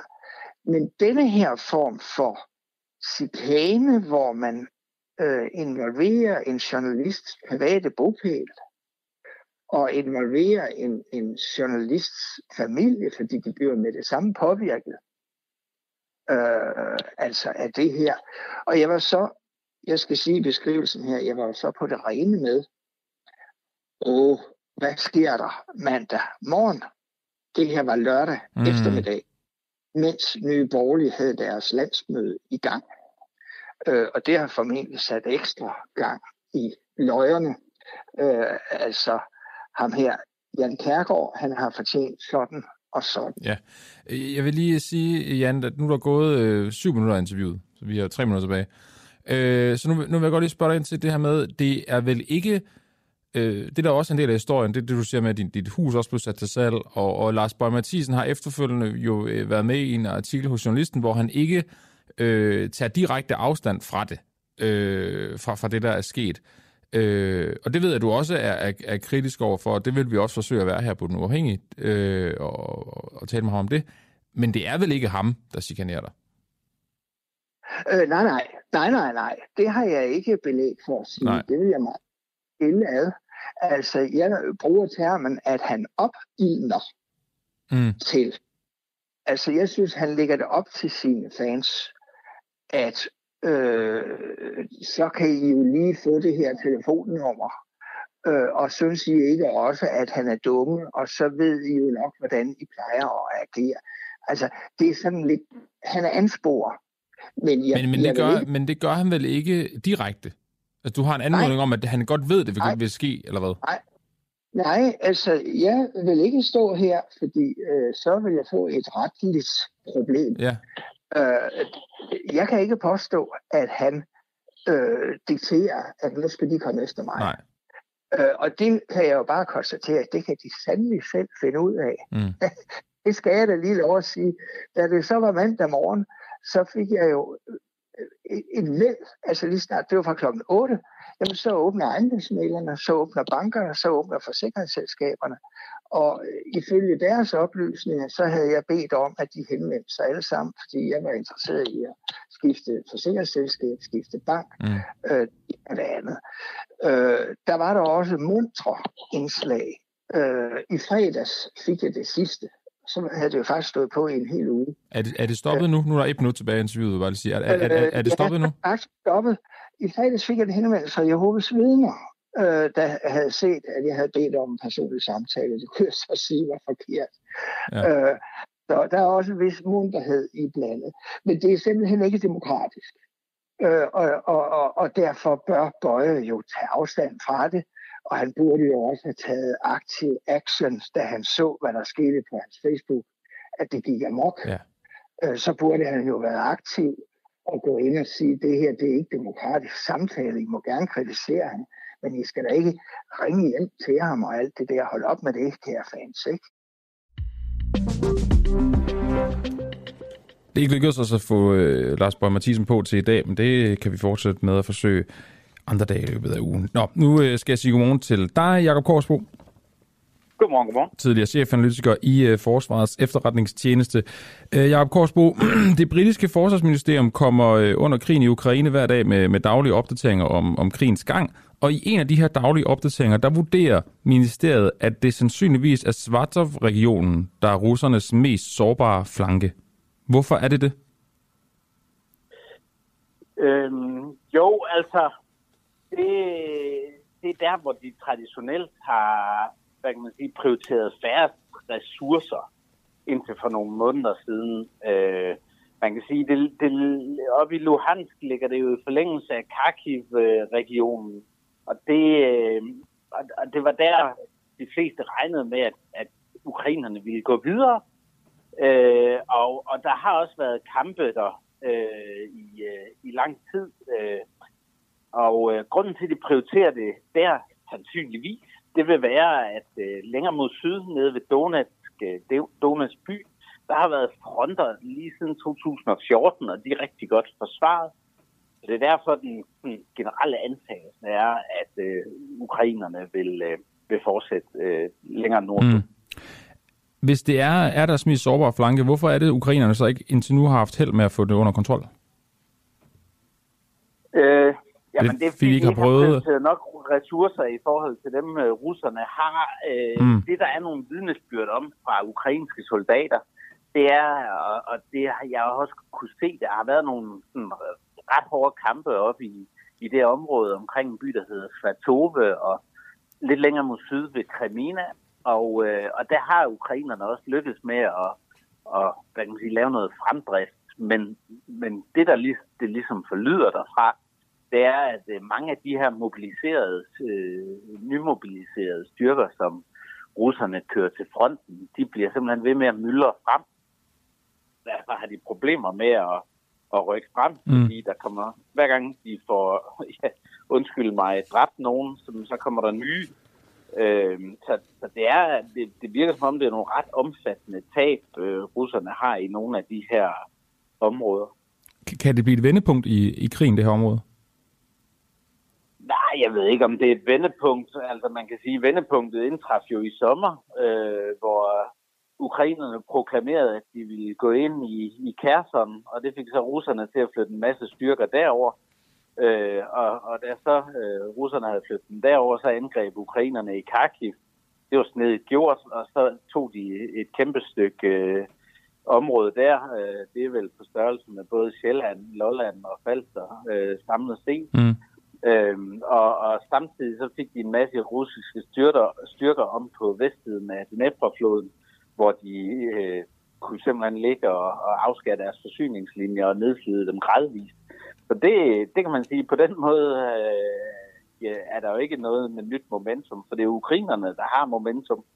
Øh, men hvorvidt de kan holde det her hen over vinteren øh, og, og lave, hvad kan man sige, nye, nye tricks øh, over for over for russerne lave nye finter, øh, hvor, hvor, de kan, hvor de kan finde bløde punkter i russerne. Det, det, det, det er utrolig svært at sige, men øh, min vurdering er, at de sandsynligvis vil forsøge. Jakob Korsbo, vi øh, har jo løbet den her krig jo, det er vel et tid siden egentlig i virkeligheden, men jo også talt om, hvordan vejret spiller ind. Øh, Øh, jeg kan huske, da, øh, da foråret for alvor kom efter krigen brød ud i, i februar, så talte vi om det her mudder, hvordan det ligesom spillede ind på, på, på russernes øh, muligheder. Nu er vi jo efterhånden i et omvendte scenarie med, med vinter og med sne osv. Hvordan kommer det til at påvirke øh, krigen og, og, og, og konkret slagmarken jo i virkeligheden? Ja, altså man kan sige, der er mange øh, kommentatorer, der har fremført, at nu vil øh, øh ukrainerne nok holde en kamppause øh, på grund af vinteren. Og det, det tror jeg ikke en bønde på, øh, fordi de har en interesse i at holde presset på, på russerne mest muligt i det omfang, de har kapacitet til det. Så, men, men det påvirker selvfølgelig, der er nogle ting, de skal tage højde for. Nu har der været sne i, i området og frostvejr, øh, og, øh, eller i hvert fald en del af frontlinjen. Øh, og, og nu kommer der så det ud til noget tø. Øh, og, og der er vist også godt mudret, øh, og det, det gør selvfølgelig øh, tingene sværere øh, på grund af de øh, køretøjer, du skal, have, du skal have frem. Men samtidig så ved man jo også, at så, så kommer der frost og, og sne, og der er mange historiske eksempler på succesfulde vinterkampagner, øh, vinteroffensiver. Så det, det kan, det, kan, det kan sagtens lade sig gøre, og man kan sige, noget af det, som, øh, som bliver øh, afgørende, det er jo også, hvor godt de her øh, to parter er udrustet. Øh, og der, der tror jeg nok, at, at der er stor øh, fokus på øh, fra Ukrains side og fra vestlig side at støtte ukrainerne med at være, være godt udrustet mm. til det her. Øh, og øh, der har jeg hørt, øh, og det, det ved jeg ikke, men det ser ud til, at, at russerne hjælper med at få syet vinteruniformer, øh, vinterudrustning i, øh, i Nordkorea. Øh, og okay. øh, ja, det hjælper selvfølgelig hvor, hvor, hvor, Hvorfor, hvorfor Nordkorea til det? jamen, jamen simpelthen fordi de jo i den her mobiliseringsfase, det var jo noget, de regnede med, at de aldrig skulle, øh, skulle, skulle gøre. Og når du skal have udrustet 100.000, 200.000, måske 300.000 mand, så skal der altså en hel del til, og det er ikke noget, russerne har planlagt for. Så derfor er de jo på jagt efter at kan få noget øh, igennem øh, hurtigst muligt, øh, sådan så, så de ikke render rundt i, øh, i Adidas sneaks og, og, og, og så videre øh, på, i, i sne og slud og mudder og, ja. og så videre. Så, der, øh, så det er med at, at få noget udstyr igennem. Og der tror jeg, at russerne, at det er i hvert fald min vurdering, at, at de har været ude simpelthen for at, at skaffe den hjælp, som de, som de kunne få. Jakob Korsbo, tidligere chefanalytiker i øh, Forsvarets efterretningstjeneste. Tak fordi du er med til at gøre os klogere på den her Svartov-region, og så også lige være en form for krigens voldborg her til sidst, øh, i forhold til, til vejrets indvirkning. Øhm, tak for det kompliment. Jamen det var slet. God dag. I lige måde. Nu øh, vender vi tilbage til øh, den her dækning i, i medierne af, øh, af VM i Katar, og specifikt også i forhold til øh, DBU's ansvar, øh, som jo så i går også, øh, måske takket være øh, også de spørgsmål, vi gerne vil stille, jo også kom til at handle om spillernes ansvar. Øh, og det har vi valgt at gøre på den måde, at vi skal tale med chefredaktør på Information, Rune Lykkeberg. Øh, information er, så vidt jeg ved, det eneste medie, der har valgt at, øh, at boykotte øh, øh, dækningen af VM i Katar. Og det har de på den måde, at øh, de, de kommer ligesom ikke til at handle om sporten. Det kommer ikke til at handle om, om øh, resultaterne osv. Og på den måde kunne man sige, så boykotter vi det jo også, men det, det kan man jo ikke sige, fordi det vil vi alligevel aldrig øh, dække, altså gå ind og snakke om, øh, om sportsresultater. Men derfor synes jeg, det kunne være interessant at tale med netop Rune Lykkeberg. Godmorgen til dig, Rune. Godmorgen. Jo, nu, øh, nu nævnte jeg lige, at I er jo det eneste medie, så vidt jeg ved, der har valgt at boykotte øh, slutrunden, i den forstand, at I ikke har sportsjournalistik om, hvad der foregår dernede. Er det ikke korrekt? Yes. Ja, og jeg har heller ikke nogen dernede, eller hvad?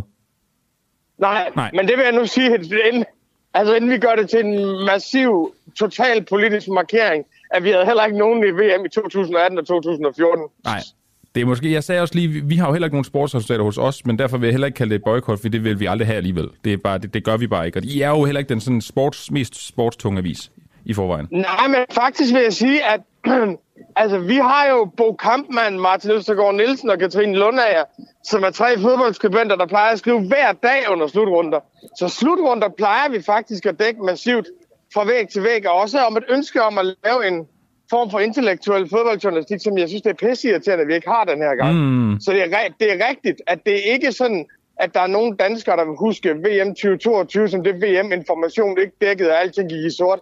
Nej. Men der, der, der plejer at være en dækning, som vi er ret stolte af og har investeret meget i faktisk i 20 år og udviklet. Okay. I, men I, I dækker jo, så vidt jeg kan se, jo også sådan, som sådan også noget af det, der foregår, når bare ikke det handler om fodbold, jo.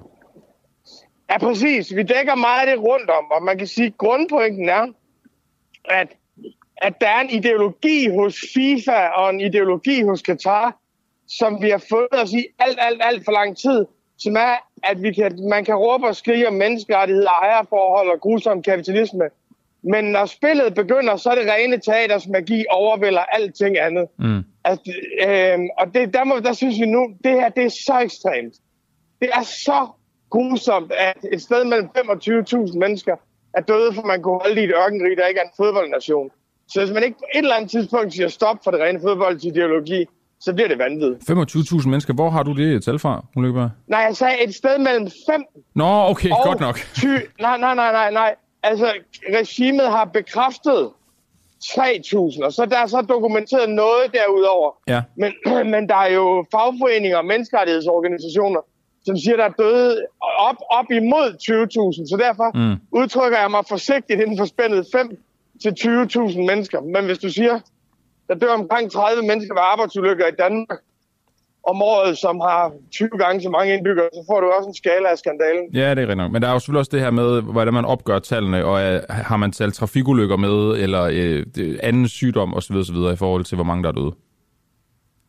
Præcis. Ja.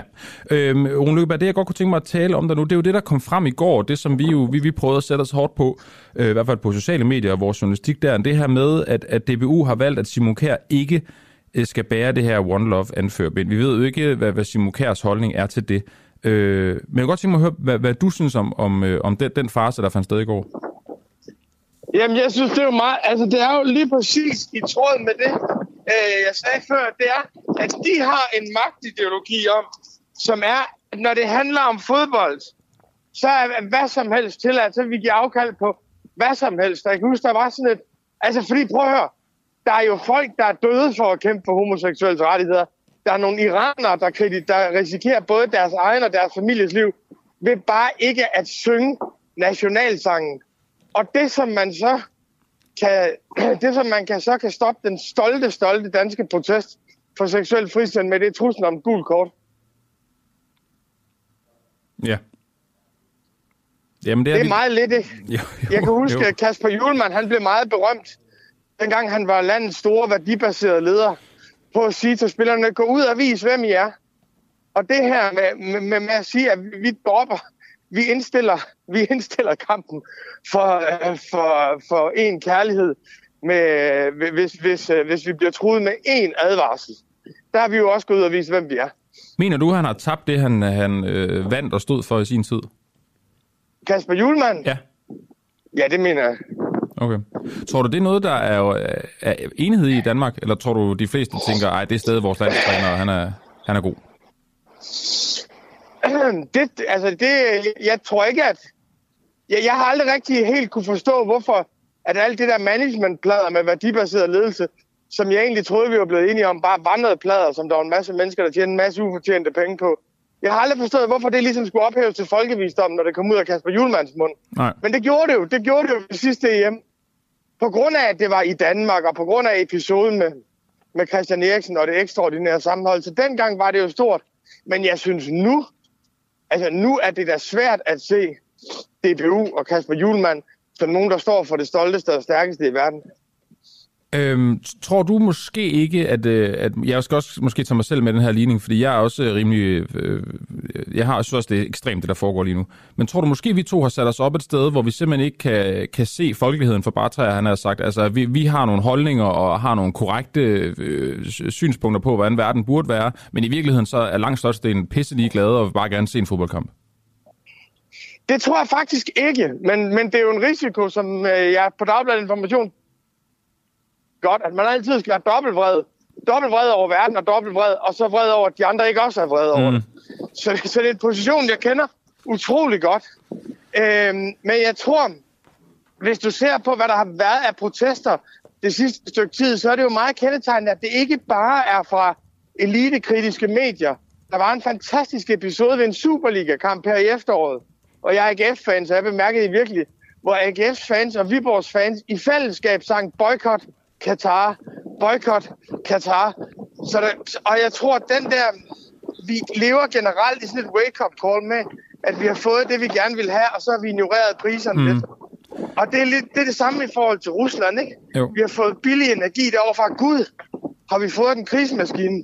Vi har fået rigtig, rigtig, rigtig god fodbold, for der kommer så mange penge i det. Gud har vi skabt legitimitet for regimer, som vi til enhver anden tid ville tage stor afstand fra. Og på den måde tror jeg faktisk, folk har forstået det der med, at vi lever i en grusom virkelighed, hvor vi hele tiden skal betale nogle moralsk uforsvarlige omkostninger for vores goder. Øh, Rune Lykkeberg, jeg kunne godt tænke mig lige her til sidst øh, og, og, og, og læse en kommentar fra en af vores lyttere, der hedder Lars op. Øh, jeg synes, det er ret interessant pointe. Lars han skriver, jeg synes ikke, vi skal komme her, hvor der er lidt meget vind, hvor du er nu, Rune Lykkeberg. Kan du... Øh... Ja, ja, ja, ja, ja. Nej, det er bedre nu. Godt.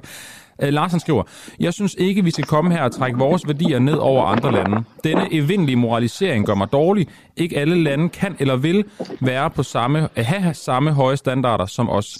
Dem om det.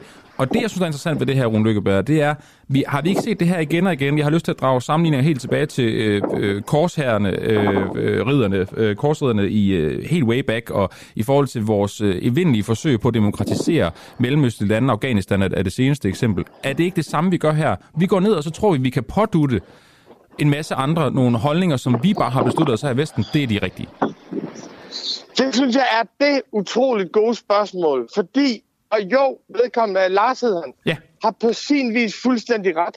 Fordi det vi jo også er vidne til i øjeblikket, det er de reelle konsekvenser af dekoloniseringen. Og nu har vi jo klaget så meget over, så ond den hvide mand og så ond europæerne var, og det er rigtigt med vores magtudøvelse. Men alligevel så står vi og bliver fuldstændig forbløffet, når vi ikke kan få vores vilje. Altså tænk sig, at de her syv, otte europæiske lande, de ikke kan bestemme alt i FIFA. Og det kan de jo ikke, fordi vi er et mindretal. Og, for, og det må vi jo også være ærlige omkring. For langt de fleste lande, der er det her ikke noget meget stort problem. Altså det er jo kun 28 lande, der vil spille med det her One Love armbånd. Og det store spørgsmål er selvfølgelig, hvor går grænsen mellem, at vi kæmper for noget, som principielt alle kan være enige om, nemlig at man ikke skal, slås, at man ikke skal slides ihjel for at bygge stadion til den globale overklasses underholdning. Og på den anden side, bestemte former for kærlighedsnormer. Der synes jeg, ligesom at One Love på en eller anden måde er funderet i menneskerettighedserklæringen, som alle har, har skrevet under på og principielt tilsluttet sig. Men jeg synes, det er et fuldstændig rigtigt spørgsmål, at hvornår er det, at vi forsvarer alle menneskers værdighed, som de principielt tilslutter sig, og hvornår er det, vi kommer og pådutter andre vores holdninger. Og der i forlængelse ligger jo også, at vi faktisk synes, at noget er bedre end noget, noget andet. Mm. Vi synes ikke, det er godt, at i et land som Katar, at der skal homoseksuelle have at vide, at det er forbudt, når de kommer til landet. Så jo, det er det helt rigtige spørgsmål. Rune Lykkeberg, vi har, har ikke mere tid. Vi kunne, vi kunne sikkert fortsætte øh, lang tid, men det kan to vi godt på et timer. tidspunkt. Ja. øh, tak fordi du var med her til morgen, Rune Lykkeberg. Tak, have det godt. I lige måde. Chefredaktør på Information. Nu skal vi videre til at tale om øh, det, der måske sådan bredt set og, og bedre kendt som piratsagen. Vi øh, skal tale med forsvarskorrespondent i øh, Danmarks Radio, Mads Korsær, nemlig. Han er på plads i Københavns øh, byret, hvor at, øh, der nu bliver afgivet en, øh, hvor den benamputerede 40-årige mand fra den her piratsag øh, afgiver forklaring. Det var ham, der sidste år var involveret i ildkamp mellem øh, danske helikopter fra Esbern Snare i, øh, i golfen øh, ud for Guinea-bugten. Så siger det, ja, måske noget. Der var den her ret specielle situation med, at han var fanget på, på det her skib. Øhm, Mads Korsager, godmorgen. Godmorgen. Forsvarskorrespondent. Er du inde ved Københavns Byret nu?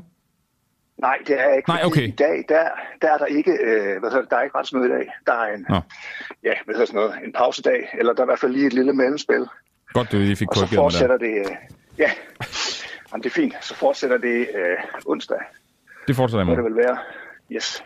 Øhm, kan du ikke lige prøve at opridse, hvad det er, sagen går ud på sådan i sin helhed?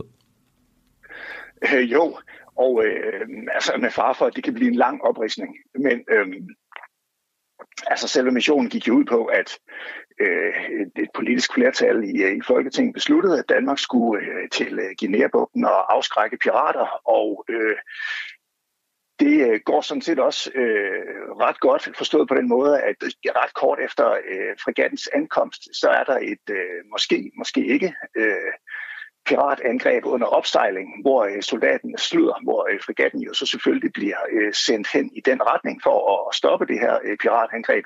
Det ender så med en ildkamp mellem øh, de danske udsendte og så øh, den her formodede øh, piratbåd. Øh, og øh, fire omkommer, øh, fire andre bliver taget til fange. En, øh, en niende person drukner muligvis, øh, det ved man ikke. Øh, af de fire, der så bliver taget til fange, der er der en mand, som er øh, rigtig hårdt såret. Han får øh, på et tidspunkt amputeret sit ben på grund af sine, øh, sine skader. De andre bliver, øh, bliver løsladt øh, hen ad vejen. Øh, justitsminister Nick Hækkerup, han, øh, han giver pålæg om, at øh, anklagen mod dem, øh, tiltalen mod dem, den skal frafaldes. Så er der en person tilbage.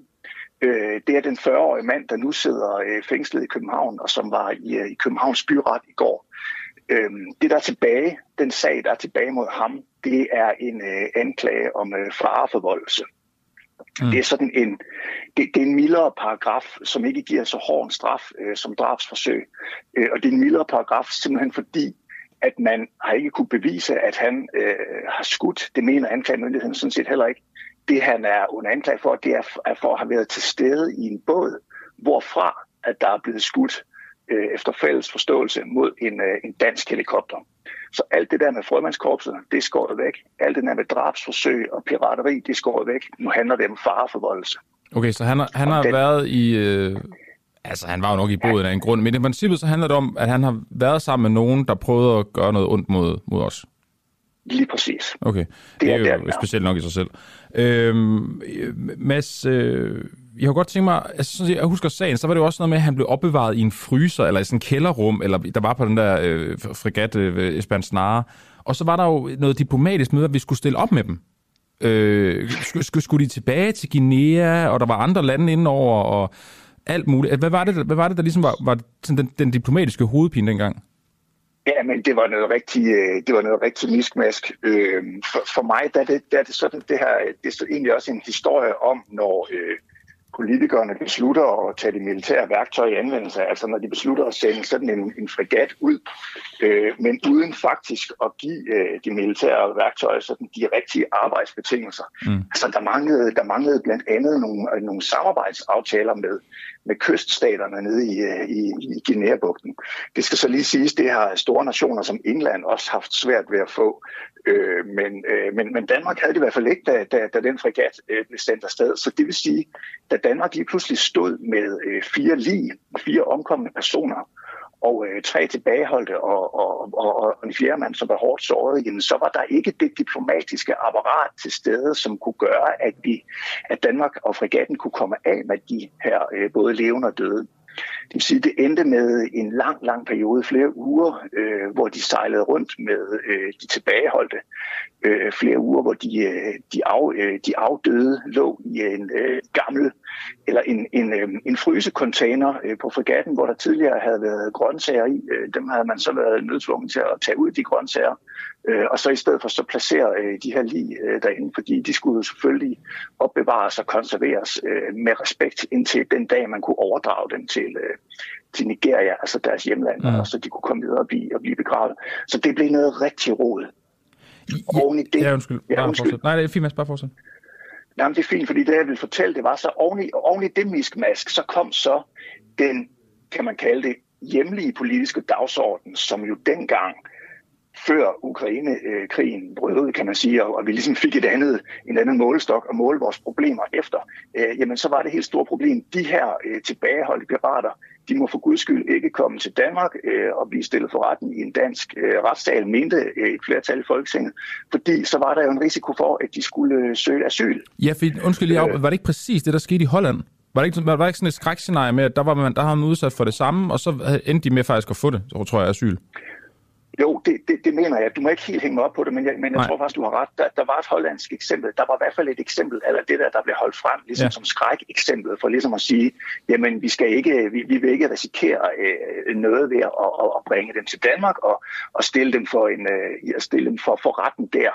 Så øh, det endte med den her situation, hvor man øh, fra myndigheds side simpelthen øh, måtte lade dem gå, satte dem i en gummibåd, og gav dem en, øh, en, en flaske vand og, og en madpakke, og så sagde jeg, at kysten er den vej, I skal sejle derind, og så blev de sat øh, på, på, på fri fod. Men det kunne man så ikke gøre med den, øh, den fjerde mand. Han var for dårlig. Hans ben var i mellemtiden blevet amputeret, så han kunne ikke øh, sikkerhedsmæssigt sidde i den der gummibåd og sejle ind til land øh, og blive sat fri sammen med de andre.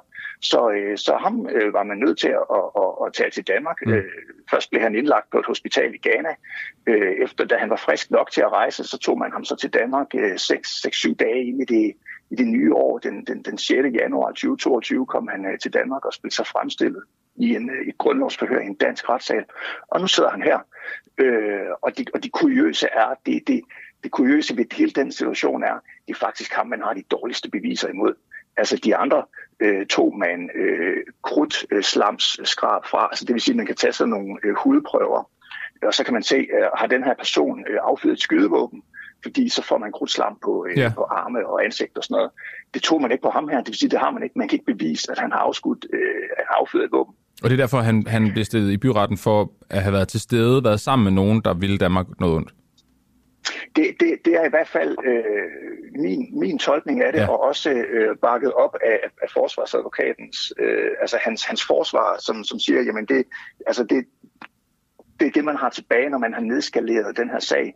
Øh, man, kan, øh, man kan føre et bevis for, øh, for fareforvoldelse, og så må vi jo så se, om det holder i retten. Altså om dommeren og de to domsmænd er enige i, at, øh, at, at han egentlig forvoldte fare øh, ved at være til stede i, i, i den båd der. Men Mads Korsa, hvad, hvad er grunden til, at, at vi, vi sender de her øh, tre øh, ikke til skadekommende tilbage til, til Nigeria, sejl den der vej, siger vi. Øh, han er så, så dårlig, at han er så ilderet, ham den, ham den fjerde her. Men, men så sender vi ham til et hospital i Ghana. Hvad er grunden til, at vi efter han har det fint der, ikke siger til ham, øh, Nigeria er den vej, ligesom vi gjorde med de andre? Det mener jeg, som, som jeg har forstået det, er manglen på en, øh, en, en samarbejdsaftale, som mm. en god ro og orden, og også med en nogenlunde garanti for mandens sikkerhed, kan sende ham afsted. Altså han var på det tidspunkt øhm, rigtig dårlig. Han, var, han havde store smerter. Han, han manglede simpelthen øh, behandling. Han manglede at, at kunne sunde sig oven på den der voldsomme øh, operation, som det var for at få sat sit ben af. Så man kan ikke bare sige til ham, jamen øh, du skal humpe den vej der. Øh, der var Danmark simpelthen bundet af konventionerne, at vi skulle, øh, vi skulle passe på ham. Og det tror jeg, som jeg forstår det, øh, så bød de også at, at, at tage ham til Danmark. Øh, altså det var simpelthen øh, det mindste af mm. to under, kan man måske formulere det, og, og tage ham til Danmark, og så øh, øh, dels behandle ham, men, men så dels også øh, stille ham for en, en, en retssag. Har han søgt asyl så? Det var jo det skræmmesnar, vi talte om før. Nu er han jo i landet. Ja, Ja, det må man sige, det er han, og det, og det spurgte jeg øh, hans forsvarsadvokat om øh, i går, og han sagde øh, nej, altså efter min øh, bedste overbevisning, og som han havde forstået det, så ønskede han intet andet, end at komme hjem. Okay. Han havde blandt andet, øh, han har to børn i Nigeria, der også, øh, øh, mens han har siddet i dansk fængsel, er der sket dødsfald i hans øh, familie, så, så han vil egentlig bare gerne hjem. Okay. Han har han havde, han, nu, nu kan der selvfølgelig ske mange ting øh, i, i fremtiden, og det sker jo ikke øh, spå om, men, men, men forsvarsadvokaten sagde, øh, nej, det var ikke lige planen at søge asyl overhovedet ikke faktisk. Og det er jo en spektakulær sag, og derfor har vi også brugt øh, syv minutter på at, at få den ridset op, hvis ikke, hvis ikke ti. Øh, men, men, øh, men det synes jeg er fint nok, Mads Kors. Så lige her til sidst, vi har ikke så mange minutter tilbage, men alligevel, hvad, hvad er det så, der er sket i retten i, øh, i, i går? Jamen, øh, i går, det var, det var den første retsdag ud af, ud af tre, muligvis fire, den fjerde, sådan en, en reservedag, og der mm. fik, man, der, fik man, der fik vi ligesom ridset forløbet op og, og, og planen for det her, og anklagemyndigheden fortalte, hvad det var, de mente, der var øh, forbrydelsen, og, og forsvarsadvokaten fortalte, hvorfor han mente, at han skulle, øh, der skulle ske pur frifindelse. Og så havde vi den 40-årige øh, mand selv i øh, vidneskranken. Han blev, øh, han blev udspurgt øh, dels af anklagemyndigheden, men også af sin, øh, af sin forsvar. Mm. Og hvad det, vi så mangler, det vi, ja, det vi skal have næste gang, det er blandt andet øh, frigattens øh, skibschef, og vi skal også høre fra helikopterbesætningen, der sad i, i, i den grå øh, Seahawk-helikopter, da den, da den blev, blev beskudt. Mm. Og så glemte jeg øvrigt en vigtig ting fra i går, det var, at der blev fremvist en videooptagelse af selve hændelsen. En videooptagelse fra helikopteren. Den måtte vi for pressen ikke se, fordi øh, anklagemyndigheden mente, at det kunne skade øh, Danmarks sikkerhed og mulighed for fremtidige våbenkøb og alt sådan noget. Øh, det synes jeg personligt måske var lidt skudt over målet, men, okay. men øh, dommeren øh, valgte altså at rette sig efter det og se, nu må pressen forlade lokalet, og så kan vi så kigge på den her film, som, som er et rigtig vigtigt bevis. Nu er det jo svært at gisne om, hvad der kommer til at ske, men hvis, øh, hvis byretten, han har sagt, det er jo ikke det der, hvis, hvis Danmark får sin ret anklageren, hvad, hvad, hvad er det så, vi gerne vil have, der sker med den her 40-årige mand? Så tror jeg, hvis jeg skal tolke på de øh, forudgående meningstilkendegivelser for politikere, øh, så er det, at han skal hjem på en eller anden måde. Øh, og hvad, det, hvad der skal til for, at det sker, det ved jeg ikke. Det tror jeg, han gerne vil. Okay. Øh, hvis, hvis det står til trone, det øh, forsvarsadvokaten siger, ja, ja. så kan der måske være noget med, jamen hvis det viser sig, at han har siddet for lang tid i fængsel i Danmark, så kan der måske være en, øh, en så penge, han skal have for det. Ja, noget øh, og så øh, nemlig, og nummer to, øh, det amputerede ben, der er der måske øh, nogle øh, hensyn, der byder Danmark som stat, og ligesom sørger for, at han kommer godt i vej. Altså, mm. at han får en protese, at han måske får noget hjælp til at få stablet et nyt liv på benene i, i Nigeria. Vi kan ikke bare, man kan ikke bare som, som land øh, sætte ham på en flyver og sige, øh, det var det, øh, hej hej. Mads Kors er øh, forsvarskorrespondent hos øh, Danmarks Radio. Tusind tak, fordi du var med til lige at den her historie. Jeg må indrømme, den var også lidt fjern for mig, øh, men den er jo spektakulær på så mange planer, og, og, og især diplomatisk mareridt har det jo været i, i flere omgange. Øh, ja, men det har det. God dag i byretten i morgen. Du har fri dag, kunne forstå. Jo, jo tak for det. Ja, vi, vi tales ved. Det gør vi. Hej. Hej. Der er det et kvarters tid tilbage af morgens øh, udsendelse. Jeg vil gerne lige øh, bruge øh, bare lige et minut på at sige tusind tak til alle jer, der har øh, kommenteret og skrevet med i dag. Der har virkelig været mange af jer, der har gjort det, og øh, de fleste af jer har været konstruktive, så vidt jeg kan, jeg kan se. Det kan godt være, at det bare er dem, er dem jeg får sendt herind, men alligevel, i gør altså, at den her radio bliver meget bedre, når I øh, deltager og skriver og kommenterer, om så er det på vores øh, Facebook-stream, eller det er via vores øh, sms. I øh, inspirerer til spørgsmål. I sender også nogle gange bare spørgsmål ind, og tanker, som gør, at jeg tror, vi alle sammen bliver klogere af at lytte til, øh, til den her radio. Så tak til jer. Det er, øh, gør virkelig en stor forskel, øh, og, og gør vores radio meget, meget bedre. Bliv endelig ved med det. Nå, nu skal vi videre. Vi vil nemlig gerne øh, blive klogere på, hvad Katar har tilbudt danske influencer til gengæld for at reklamere for VM. Flere danske influencer er nemlig blevet øh, inviteret til Katar for at dække VM og bidrage til fodboldstemningen. Det har så været via deres sociale medier osv.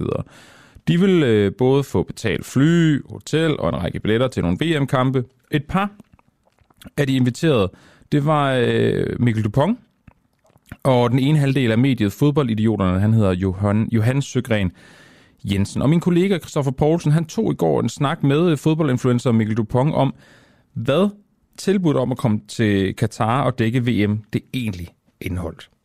Øh, tilbuddet, det var jo øh, ligesom øh, det her tilbud, der har været med, at så fik du et hotel betalt, du fik flybilletter betalt, man skulle være med til åbningsceremonien og fik de her billetter til den, til den kamp her. Øhm, og så det eneste, man selv skulle egentlig, det var, det var at forsørge sig selv dernede.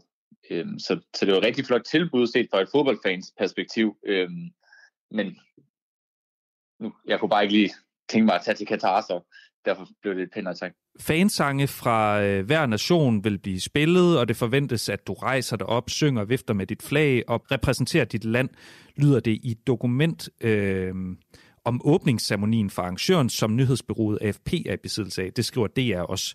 Var det også et krav, der blev stillet til dig? Øh, jeg nåede aldrig at få selve materialet fremsendt, fordi at, øh, så sagde jeg pænt nej tak, og så, så fik jeg faktisk ikke mere at vide. Så alle de der små detaljer, dem, dem nåede jeg aldrig at se, øh, desværre. Så var der øh, Johan Søgren Jensen fra mediet Fodboldidioterne, der skrev til DR, at de blandt andet ikke ville tage dig ned, da arrangørerne ikke kunne skaffe billetter til Danmarks kampe. Har det også været en afgørende faktor for dig øh, og din beslutning? Øh, overhovedet ikke. Øh, jeg er jo ligeglad med, om jeg så kunne se alle kampe dernede, eller kun se Danmarks kamp, så jeg vil ikke derned. Jeg vil, øh, jeg vil have svært ved at stå inden for at skulle lave content dernede, og få det til at lyde som om, at øh, det bare er mega fedt dernede og sådan noget. Øh, så det blev, det var rimelig nemt at sige nej, lige meget om man så kunne se Danmarks kamp også. Hvad skulle der så til for, at du øh, vil have sagt ja til at rejse derned? Øh, jamen, det tror jeg egentlig ikke er. Jeg tror ikke rigtigt, de kunne logge mig noget, ikke engang, ikke engang betaling øh, eller løn. Øh, det er bare, jeg synes ikke, jeg vil ikke kunne tage derned og så øh, skulle filme en masse content under øh, Katars præmisser. Og hvad er det for nogle præmisser?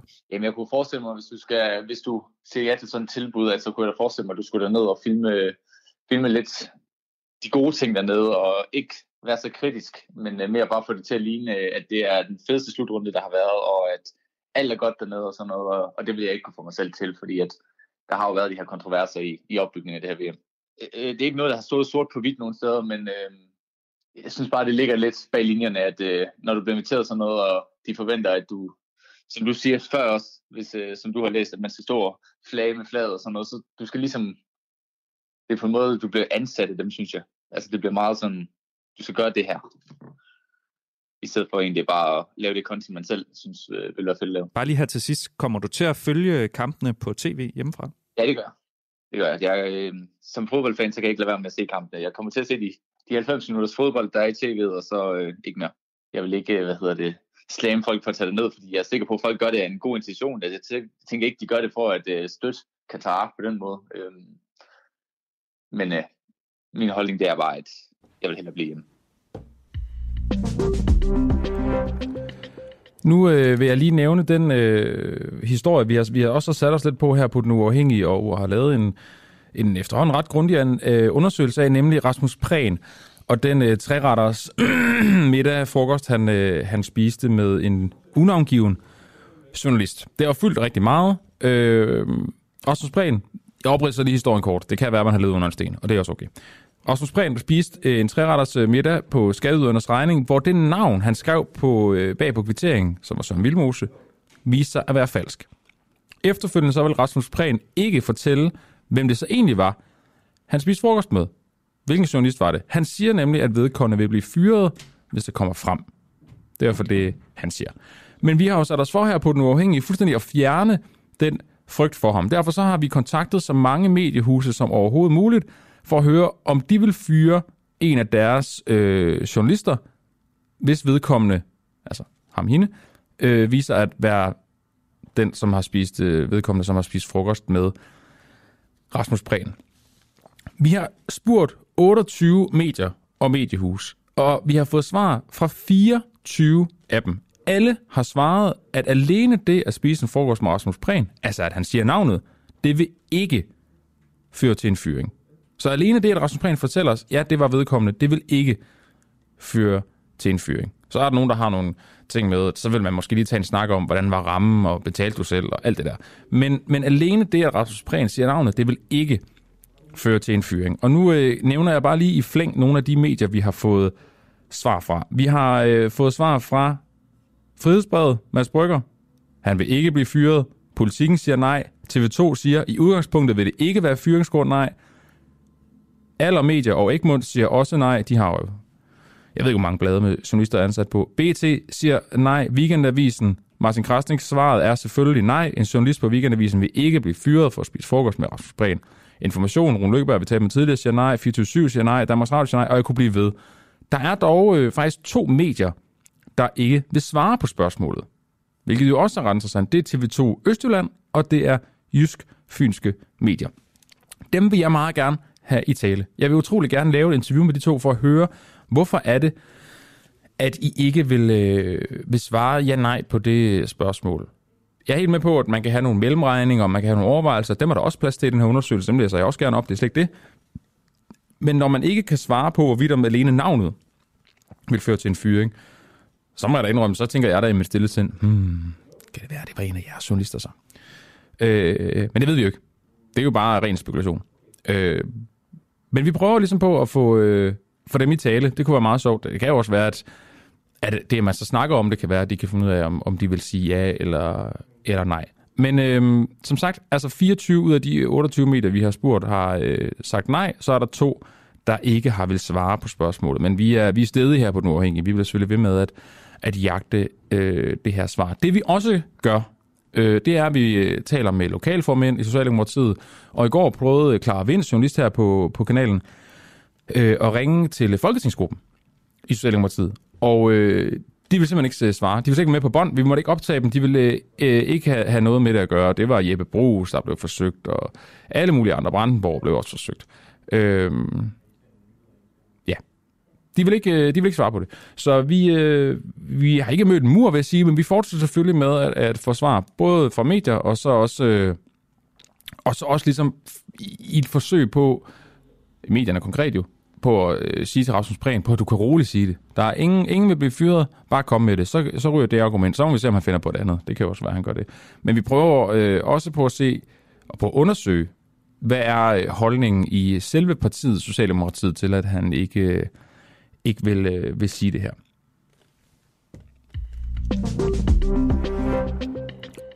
Jeg tænker, at vi eventuelt lige kan slutte af med et, øh, et klip fra, øh, fra spionchefens øh, hemmelighed. Der er ikke, øh, ikke så mange øh, nyheder tilbage, øh, han har sagt. Tid tilbage. Åh, oh, jeg kan lige nappe en nyhed. Øh, der er kommet en øh, nyhed her. Prisstigninger på oksekød giver Danish Crown overskud. Okay. Danish Crown har hele året fokuseret på at hæve priserne på sine produkter, så indtjeningen har kunne følge med de høje udgifter. Det har været medvirkende til, at omsætningen for selskabets øh, skæve regnskabsår er steget med 10 procent til, hold, til i alt 64,2 milliarder kroner. Nå. Vi skulle faktisk øh, lige nu have haft en, øh, en øh, dansk fan med fra, fra Katar, men meldingen er, at der er så mange mennesker i gaden, at forbindelsen er dårlig derned til. Øhm, det er ham, der hedder Anton Bjerre. Vi havde ham også med i, øh, i fredags. Han er dernede med, øh, med nogle venner for at følge dem. Og det, og det vi jo gerne ville have spurgt om, det var, øh, hvad, hvad de tænker også om, om det, der foregår omkring DBU og, og landsholdet lige nu som, som fans, der skal ind og se kampen. Og også... Øh, om, øh, om det har påvirket dem. Øh, også, også generelt få en stemningsrapport dernede fra. Det er jo det er jo fint nok, at der er journalister dernede, der, der, kan, der kan berette om det, men øhm, vi mener jo her på Den Uafhængige, det er bedre at høre fra dem, der rent faktisk er dernede som fans og, og står som en, en del af det. Det er jo så nemt nok om en, hvis, øh, hvis forbindelsen er dårlig dernede til. Nå. Men øh, det bliver ikke i, i dag, vi får det med, men vi kan, vi kan bare prøve igen. I morgen, der er kampen jo spillet, så må vi få en, en bagudrettet stemningsrapport. Det, det kan også være fint nok. Ved du hvad, jeg tror, jeg napper et, øh, et klip mere fra vores øh, hemmelige, øh, afsnit øh, af Specialchefens øh, hemmelighed. Det er et afsnit, vi er enormt stolte af her på Den Uafhængige, fordi vi har hovedpersonen med selv. Du kan jo øh, i den anledning også sprede budskabet. Det er jo en podcast, man kun kan høre, hvis man er medlem, og lige nu har vi jo en kampagne, øh, ambassadørkampagne, hvor at, øh, vi håber på, at dig, der lytter med derude, vil enten blive medlem, hvis ikke du er det, eller øh, sende og sprede det link, der hedder www.duah.dk-a, A for ambassadør, duah.dk-a. Den kampagne går sådan set ud på, at man kan øh, selv bestemme, hvad man betaler for den øh, første måned. Man kan betale 9, de 59 kroner, det koster som standard. Man kan også betale mere, hvis man gerne vil det. Øh, man kan også betale 40, 30 eller 0 kroner. Og så kan man jo ligesom prøve det af. Den første måned, der er ingen binding, det er frit. Efter den første måned, så vil man automatisk øh, betale betale 59 kroner, mindre man selvfølgelig opsiger. Men det håber vi så selvfølgelig ikke, at man vil. Ideen er jo forhåbentlig, at man i løbet af den måned får smag for øh, den morgenradio, vi laver, og også de podcast, vi laver. Og Spionstations Hemmelighed, det er jo en af dem, så jeg tænker lige, vi kan tage en, øh, en forsmag øh, på det her nyeste afsnit af en forsmag. En smag på det i hvert fald. Øh, det er jo noget af det, man så kan, kan få med. I, øh, I det klip, vi skal høre øh, her, der handler det om øh, Lars Finsen og hans forhold til den nuværende PT-chef Finn Borg Andersen. Vi spørger nemlig ind til, nu skal jeg lige finde klippet frem her også, vi spørger øh, nemlig ind til øh, deres forhold, fordi Finn Borg Andersen har, øh, der har der, det er ham, der har briefet flere af de her partiledere om, at Finsen øh, dyrkede SM6, det var en stor historie, da det kom ud, og også har taget cykelvrag fra en genbrugsplads. I klippet, der kan du høre, hvordan Lars Finsen langer hårdt ud efter den øh, nuværende PT-chef. På side 200, der skriver du, at du er på vej til et møde i Justitsministeriet om en sag, som både FE og PT var involveret i, og I skulle blive enige om sammen at lave en fremstilling af nogle faktuelle forhold i sagen. Vi ved jo godt, at det er også det, du beskriver, at du bliver uvenner om Barbara Bertelsen, men var du også uenig med PT om fremstilling af de faktuelle forhold i den sag? Ja, altså ja, nu øh, man tænker så, jeg, jeg prøver i hvert fald prøvet at tænke mig godt om, mm. da vi skrev den bog. Øh, også det giver også lejlighed til, at man går ind i det, du skriver. Det er rigtigt nok. Også, men også i forhold til, at man træffer nogle valg. Hvor ligger jeg snittet i forhold til, hvor tæt jeg går ind i nogle øh, sagskomplekser osv. Og, og jeg kommer til at holde mig til det snit, jeg har lagt i bogen i forhold til det her, og ikke, øh, og ikke svare på de spørgsmål. Har Borg og dig nogensinde været uenige om behandlingen eller beskyttelsen af en dansk statsborger? i ja, udlandet? Ja, og det kan jeg heller ikke uh, gå ind i. Vil du ønske at gå ind i det? Mm, nej, det vil jeg, ja, det vil jeg også lade være med at svare på, ikke? Men, men, øh, men det er klart, at vi man jo løbende har drøftelser, øh, de to efterretningschefer imellem og forskellige sager osv. Øh, og jeg tror, at hensyn til, øh, til, den, altså, til relationen mellem de to tjenester osv., så, så tror jeg ikke kommer til at gå mere ind i, hvad vi måtte have været enige om, eller uenige for den sags skyld, øh, igennem årene. Prøv bare lige, var det her en sag, der var øh, på vej til at blive offentlig kendt, den I var på vej at drøfte i Justitsministeriet? Øh, jamen, jeg kommer den ikke nærmere. Okay. Vil du ønske, du komme det nærmere? Altså, den sag, I skulle ind og drøfte der, vil det være en, du vil ønske, du kunne gå ud og fortælle lidt om?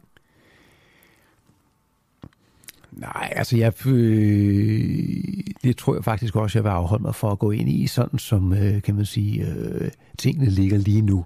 Mm. Ja.